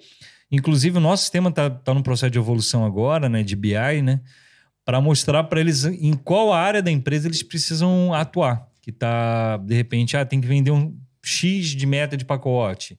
Então já vai aparecer para ele ali no dia o que ele vai precisar compensar do que não foi feito na semana passada e por aí vai. Ah, então isso é muito importante você saber que quando a gente fala de planejamento é isso. Você quer começar seu pequeno negócio, você tem 20 mil euros, você tem 100 mil reais. Não vai para a internet achar que você vai ficar rico com esse dinheiro, porque isso aí eu gastei muito mais aprendendo. E às vezes é mais... É claro que é bom você estar no mercado para você aprender também e perder, mas você tem que estar preparado, né? Claro. Tem que estar com o capital de giro ali pronto para perder e ao mesmo tempo, se tu fizer a coisa certa, você vai alavancar. Então, pessoal que está nos assistindo, por favor, aprenda a saber o que é um DRE, a fazer um business plan, a colocar isso em prática, porque senão não vai. Não vai. Porque senão a coisa não acontece. Mas olhando aqui para os números da minha planilha, tá na tela não? Olhando para os números aqui, dá para mim comprar uma franquia lá para Criciúma. A minha pergunta que eu faço é, você acha que eu não vou estar lá, não moro lá, só vou colocar o dinheiro. Eu sou um candidato para crescer? Então, na verdade, o que é uma franquia? A franquia é um modelo de negócio que ele já foi testado e aprovado. O que vai definir se essa franquia na sua mão ela vai ser um negócio de sucesso? Vai ser como você vai operar o negócio. Você pode não estar no negócio? Pode, mas você tem que ter alguém nesse negócio lá, né, que cuide como se você tivesse um negócio. O problema de... A gente já teve um franqueado na Europa que abriu uma unidade em São Paulo. Num primeiro momento, ele conseguiu fazer uma gestão, estava indo bem, a unidade estava crescendo, só que ele começou a ter problemas. Por quê? Porque ele começou a ter problemas aqui e não dá atenção devida lá. Então, o que você tem que entender de abrir um negócio estando aqui e lá é o teu desafio de gerir. Aí você que tem que responder essa pergunta. Eu tenho essa disponibilidade, essa disposição de estar olhando na câmera, de estar me atentando aos comunicados, de entender essa logística, né? essa questão de horário, para fazer análise dos resultados lá e tomar medidas rápidas, de que a pessoa que está lá é uma pessoa que está operando como se eu estivesse operando, porque o ponto-chave é o operador. Entendeu? Para você entender, isso é muito importante você prestar bem atenção. Você que tem um negócio e às vezes você quer partir para outro, que isso também... faz parte, porque lá no começo a gente falou sobre o quê? A cultura, né? Sobre a reeducação das pessoas. Então, eu deixei você falar porque é exatamente isso que eu penso na minha cabeça. Para mim, abrir um segundo negócio, para mim, investir no negócio... Primeiro, para mim, eu como empresário, eu penso o seguinte: se o meu negócio ele não tem uma escala de crescimento mais, eu invisto em outro negócio. Sim. Ponto. Porque hoje na internet o pessoal fala, não, você tem que dividir seus ganhos. Não, eu tenho que fechar o ciclo do meu negócio. Então, se eu fecho o ciclo do meu negócio, onde eu tenho essa dependência das empresas que estão ao redor de mim, que o ponto principal é a Netmore, aí eu posso inventar, botar o dinheiro em outro negócio. Mas enquanto eu não fechar esse ciclo, eu não vou para outro negócio, porque eu sei que o meu ainda tem um crescimento enorme. E muitos empresários erram aí, não? Sim, tem até um livro bacana de um general americano que ele fala, que eu acho que o tema é Arrume Sua Cama. E aí ele fala que muita gente quer salvar o mundo, mas não arruma a cama. Né? Então, o que significa arrumar a cama dentro do contexto dele? É organizar o que você tem primeiro. Então, por exemplo, eu preciso ter minha empresa organizada para dar um passo fora dela. Então, se eu não organizei minha cama, tanto é que ele coloca como política, que todo mundo entra lá os mariners, né? Eles querem salvar o mundo, querem acabar com o terrorismo. A primeira coisa que eles falam é assim, você tem que arrumar a sua cama. E ele joga a moeda, né, na cama e a moeda tem que quicar. E enquanto isso não acontece, eles não vão para o treinamento. Então, pensa no inferno que é a vida desses caras. Então, é isso, eu tenho que arrumar. Eu falo isso muito para os nossos franqueados. Você quer abrir sua segunda unidade? Organiza a primeira sua, que ela esteja andando sozinha, que ela tenha uma maturidade, porque uma empresa eu gosto de fazer a analogia que uma empresa é um bebê, é uma pessoa. Então, o primeiro estágio é um bebê. Você tem um bebezinho, você não pode largar ele sozinho. Ele precisa de atenção máximo. Por isso que eu falo, uma empresa, principalmente iniciando, ela precisa de atenção máxima, ou sua, como investidor, ou de alguém que tenha um grau, a babá ali que seja uma babá de respeito, né? Que vá não cuidar. É qualquer uma, né? Não é a pessoa que vai olhar para você ir no shopping. E aí ele vai ter fase, até chegar numa determinada... Eu falo que tem a fase do adolescente, que é o rebelde sem causa, que quer fazer as coisas da cabeça dele, que já tá andando. É nessa hora que a gente perde. É mais trabalhoso que o bebê. Porque o bebê tá ali, né? Tu dá e parou de chorar. E aí entra o grau de maturidade empresarial, que é o quê? Aquela empresa, ela já tem a vida dela. Eu até brinco com o pessoal, se hoje eu sair da Unhas Cariocas, a Unhas Cariocas hoje ela já tem a vida dela. Se a gente sair e entrar, colocar um outro diretor para cuidar lá, ela já tem a vida dela. Ela já ele só morre se aquele diretor entrar e querer mudar o sistema. Exatamente. Só morre se a pessoa matar, mas ela não morre por falta de cuidados, porque ela já tem uma estrutura que permite isso. Agora, um conselho que você daria para essa pessoa que não tem a empresa... Ela não tem uma empresa, ela nunca teve uma empresa. Ela está aqui na Europa, tem seus 10, 15, 20 mil euros, ou está no Brasil. Qual o conselho que você daria para ela? Uma pessoa que nunca teve uma empresa, um conselho que eu dou é seja humilde. Então, por exemplo, quando a gente chegou aqui em Portugal, o pessoal, né, vem muito, faça isso, eu sou isso, eu sou aquilo... E eu falei isso para ela. A gente veio aqui para aprender. A gente veio aqui para entender e talvez ter a possibilidade de encontrar um investidor que pudesse trabalhar aqui. Então, todos os lugares que a gente foi, a gente perguntou muito. Muito, muito, muito. Por mais que a gente tenha muito para falar, a gente não veio aqui para falar, a gente veio aqui para aprender. E só tem um jeito de aprender, é perguntando. Então, eu falo... A gente, às vezes, chega alguns empresários de outros segmentos mesmo para perguntar, pô, Maurício, o que eu faço nisso? E eles começam sempre assim. Eu sei que é uma pergunta idiota.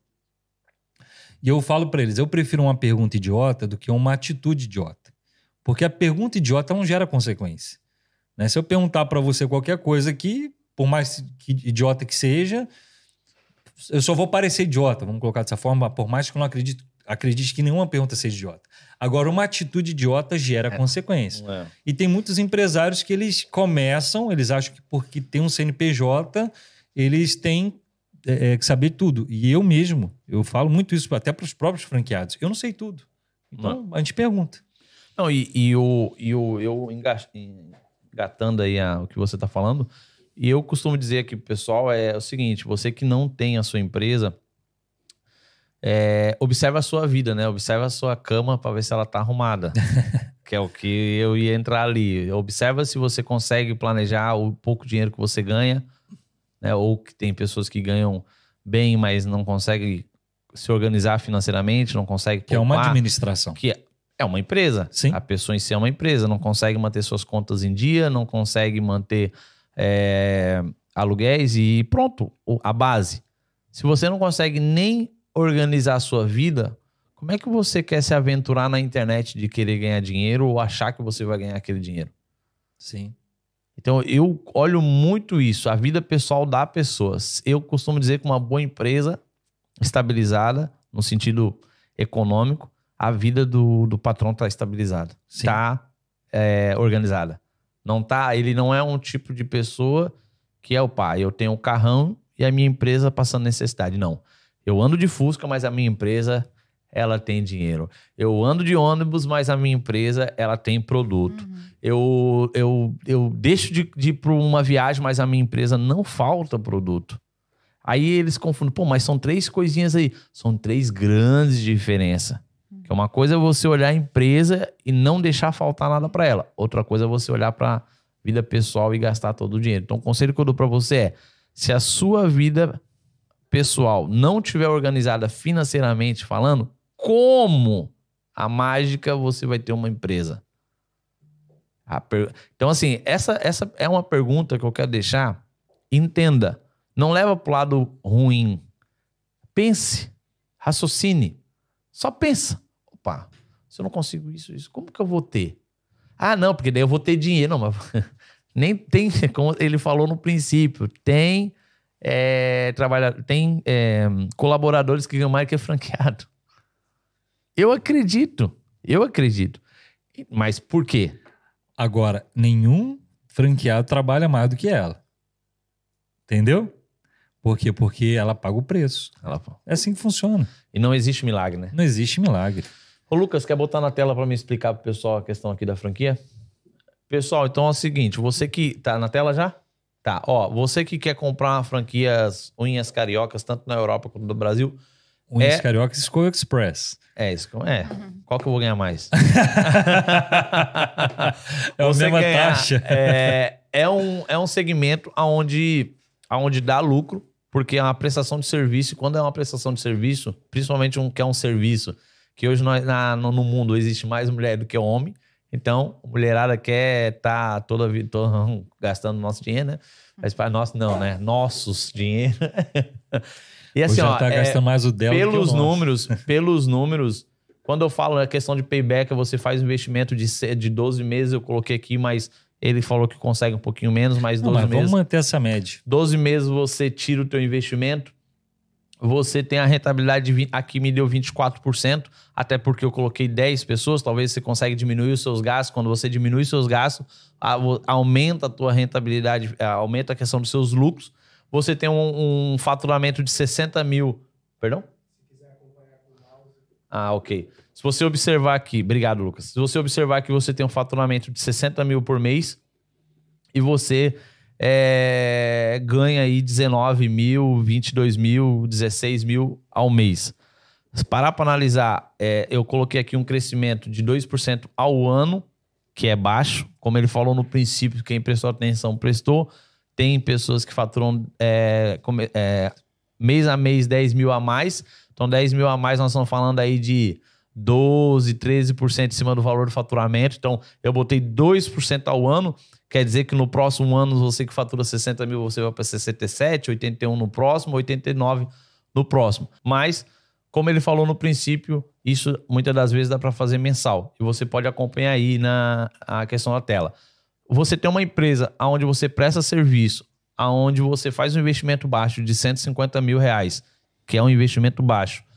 E você consegue ganhar aí de 15 a 22 mil mensal, é um bom lucro. É um bom lucro, é uma boa rentabilidade. Agora, a pergunta que eu faço, a pergunta para você é o seguinte. Esse DRE que eu fiz aqui, que está na tela, aí mostra para você exatamente o que você vai pagar de imposto, o que você vai pagar de taxa de franquia para ele. Tudo isso já está incluído. A questão dos produtos que chegam... É a questão do, deixa eu ver aqui, salários do pessoal, todo, água, energia, contabilidade, tudo tá aqui. E você tem uma margem de 24%, que é o que eu fiz aqui. Se você tiver um negócio melhor, Me chame aí que me mostra que eu... Então, eu não vou falar quanto ele ganha por mês aqui, porque... Depois no inbox.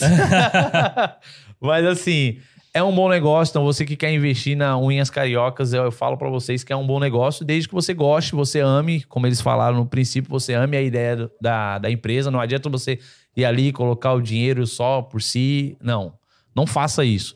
Estude primeiro o negócio, veja se tem... crescimento, porque quando você compra uma franquia, primeira coisa que eu observo é o seguinte: será que eu tenho crescimento nessa franquia? Será que eles vão ter espaço?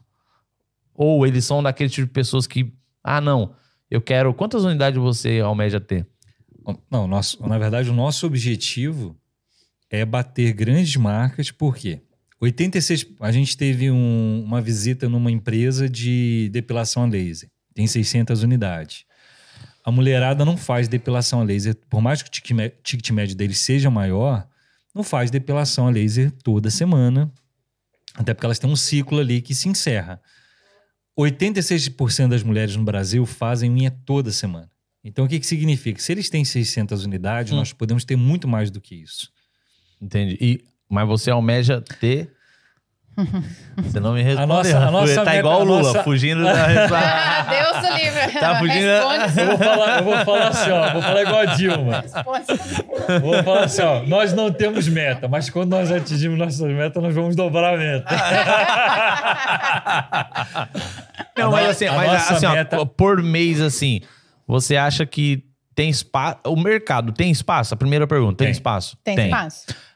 Segunda pergunta. Se você pensar na Boticário, que hoje é a maior marca de franquia, ela tem loja em tudo que é canto, nós temos potencial para atingir... Hoje eles têm 1.500 unidades. A gente tem potencial para atingir uma Boticário da vida. Se a gente conseguir se posicionar, né, como a gente já tem... Hoje nós somos a maior franquia de esmalteria do Brasil. Eu falo que a gente não pode relaxar. Mas se a gente conseguir o nosso objetivo, que é ser um top of mind lá do Brasil, em questão de unha, de esmalteria... E também é uma pergunta também que é mais para cutucar. Mas é tempo. O pessoal tem que saber respeitar o tempo. Quer comparar, com todo respeito, nada contra uma Boticário? Quanto tempo? Eu acho que a Boticário tem 40 e poucos anos. Muitos anos. Jequiti. Como é que é a Jequiti? Como é que é a... Jequiti lá. Jequiti. Nem sei se tá vivo. Quanto tempo eles existem no mercado? Quanto tempo? A Herbalife. Quanto tempo são no mercado? Então, às vezes, a gente tem mais uma coisa. Não adianta você querer andar de Tesla se não sabe andar de Fusca. Mas você vai andar de Tesla, mas deixa o tempo. A gente tem a nossa meta para esse ano, que é encerrar com 100 unidades. Tem 19 unidades. A nossa meta para o ano que vem é chegar a 200 unidades no final de 2023. Será que eu abro uma ou não? Então, Cris, vamos abrir uma ou não? Se você abrir, já vai colaborar aí para nossa conta. Mas o que eu vou ganhar com isso? Você vai ganhar uma empresa próspera, lucrativa. Então, quer algo melhor que isso, pô? Não, pessoal, olha, é isso aí. Eu acho que eu aprendi aqui 3 lições. E uma delas é o 3T. Sabia que você fazia. A segunda é não ser radical, mas sim... olhar para aquela pessoa que não entra dentro da minha casa e faz o que ela quer, que tem que ser modificada, e tentar ganhar 24%, né? Que aqui, assim, ó, o mercado europeu não chega a isso. Você não consegue... Não é que não consegue, é mais... Desafiador. É desafiador, porque aqui o pessoal trabalha aí na média de 6%, 7%, 8%. Então, a primeira coisa que eu me assustei naquela reunião de quarta-feira foi a questão de porcentagem. O pessoal falava, não, mas isso aí é fora da... Se tu chegar para um inglês e falar isso para ele, ele vai dizer que é maluco. Porque ele não trabalha com isso, com essa margem. Ele pode chegar, né? Pode chegar, mas não nos 3 primeiros anos. Eles fazem... Por isso que aqui muito é o business plan, você chega no banco, e muitas das vezes, dependendo do seu nome, que se o seu nome for bom, o banco te empresta o dinheiro e tal. Então, se chegar com isso aí, eles pedem para pensar, se chegar com 24%, eles vão dizer assim, pô, então eu fecho o banco e abro Unhas Cariocas. Mas é uma coisa que eu passo para vocês. Sim, sim. Porque é a realidade. Mas fora isso, pessoal, acho que o bate-papo foi legal. O que vocês acharam? Eu achei excelente, achei muito bacana. Muito produtivo, muito legal. Tô vendo aqui, deu quase 3 horas já, nem pareceu. É, eles estão tudo bravos ali, ó. Bora almoçar? É. Mas assim, e você que está nos assistindo, a gente aluga também esse espaço, onde você pode estar criando... É isso? É para falar?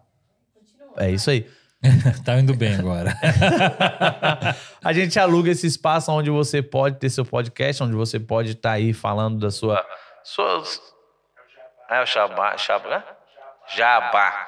Aonde? Como é que eu vou pagar toda essa infraestrutura? Gente, essas câmeras são caras pra caramba, entendeu? Então me ajuda a ganhar um dinheiro. A Netmore até patrocina você que quer alugar esse espaço. A gente tem um valor fixo mensal. E a Netmore, ela consegue pagar aí quase 40% do valor que você teria que pagar para você estar falando. Tira essa voz aí, ô. Para você estar tirando, para você estar tirando o gasto. Matematicamente falando, você precisa de 4 patrocinadores aí de 80, 100 euros mensais, onde você consegue ter esse espaço, você não faz investimento nenhum. Então não é um bicho de 7 cabeças, mas planeja para ter. Não é só chegar aqui e falar bobrinha, igual esses malucos aí de internet. Mas pronto. Se você quiser alugar, estamos aqui, estamos juntos. Netmore, mais uma vez, muito obrigado. A toda a equipe Netmore, Cris, Leandro, todo mundo, Felipe, o Jonathan, o meu câmera car, o puxa-saco, o Lucas, que a Anaís está brava com ele hoje, o Israel, que chega a hora que ele quer, era para te estar aqui do meu lado, né, Israel? Tem vaga aí também. Poxa, mas tá bom, isso é advogado. Se precisar abrir uma empresa, se eu precisar de abrir uma empresa ou falar fiscalmente falando, é só chamar Israel Lopes. Como é a associação? Você só não tira o seu documento porque você não quer. Porque o QR Code, se o Lucas for rápido, já tava na tela, onde você vai lá, pega o seu celular, você clica. Além dele parcelar para você, pode falar isso? Não. Além de facilitar o pagamento para você, você se regulariza seu documento, você não fica ilegal, que é a pior coisa que tem, e tá aí nesse QR Code, é só chamar eles, tá? Pessoal, tamo junto. O que vocês têm para final aí, para falar alguma coisa? Não, só agradecer aí o convite, desejar sucesso para vocês. Eu acho bacana essa iniciativa. Tem muita gente que... Eu vi você citando muita coisa de a pessoa quer aprender na internet. Hoje você aprende muita coisa na internet, boa, de fato, mas tem coisas que você não vai conseguir aprender na internet. E aí é muito importante você... Por mais que esse conteúdo esteja na internet, é um conteúdo real, de histórias reais e de fatos. Então não é um conteúdo formatado para agradar. Então eu acho bacana essa iniciativa. Eu quero mandar um abraço aí especial para todo mundo que está no Brasil, todos os nossos colaboradores de todas as empresas, de todas as franquias, todos os nossos parceiros franqueados. A gente tem nesses dias aqui crescido demais e a gente vai levar bastante coisa positiva para o Brasil. Então fica meu grande abraço a todos vocês, todas as nossas parceiras em todas as unidades no Brasil. Yeah. Isso aí. E a senhora? Quero agradecer, já mandei um beijo para todo mundo lá no Brasil, né? Quero agradecer vocês, toda a equipe que estava aqui, teve a paciência de ficar esperando e demos boas risadas aqui, né? Não, mas aprendemos pergunta... com o cuspe. Uma pergunta que é aquela, ele levou a senhora lá na Avenida da Liberdade para gastar um dinheirinho? A gente passeou só lá, deu uma passadinha, mas eu vou levar ela... Não. A gente vai ficar numa fila importante lá numa loja. Passar o cartão, entendeu? Você sabe qual a filinha que eu tô falando, né? Mas assim... vim pra Europa, não passar na Avenida da Liberdade. Gucci, Louis Vuitton... Já passou. Tá, você pegaram e não... A gente passou. Tá, mas entrou ou não? Não passou. Entrou também. Não, tem que entrar. Entrou. Não, eu tô convencendo ainda de passar o cartão. Né? Eu acho que o Itaú, que foi falado no começo na rede, eles têm uma conversão boa ali na... A Netmore não tem uma bolsinha? Tem. Se você precisar de euro, você chama aí o nosso QR Code que eu te dou o euro e me dá aí. Pronto, tá feito. Mas, ó, gente, muito obrigado a vocês. Espero que vocês puderem estar passando pros empresários que vocês conhecem, que estão vindo pra Europa, para estar participando com a gente. Legal. Para fazer o que você acabou de falar, mostrar na realidade, né? De fatos. Uhum. Empresas que faturam Y e que se organizam a base, em que planejam a base. E se vocês puderem estar indicando a gente aí para esse mundo empresarial que vocês conhecem, essa galera que quer vir para o Brasil, do Brasil para a Europa, entre em contato com nós, pede para entrar em contato. A gente, eu tenho uma equipe pronta desde para abrir empresa, desde da questão fiscal, desde a questão obra, que não é um bicho de sete cabeças. Mas a gente já passou... Hoje a Netmore, a gente tem o departamento de obra próprio, porque é mais vantajoso muitas das vezes ir para esse lado se você quiser ter uma base crescer. Então, se você puder indicar também a gente também agradece, tá bom? Pessoal, tamo junto, vamos nessa? Valeu, tchau, tchau.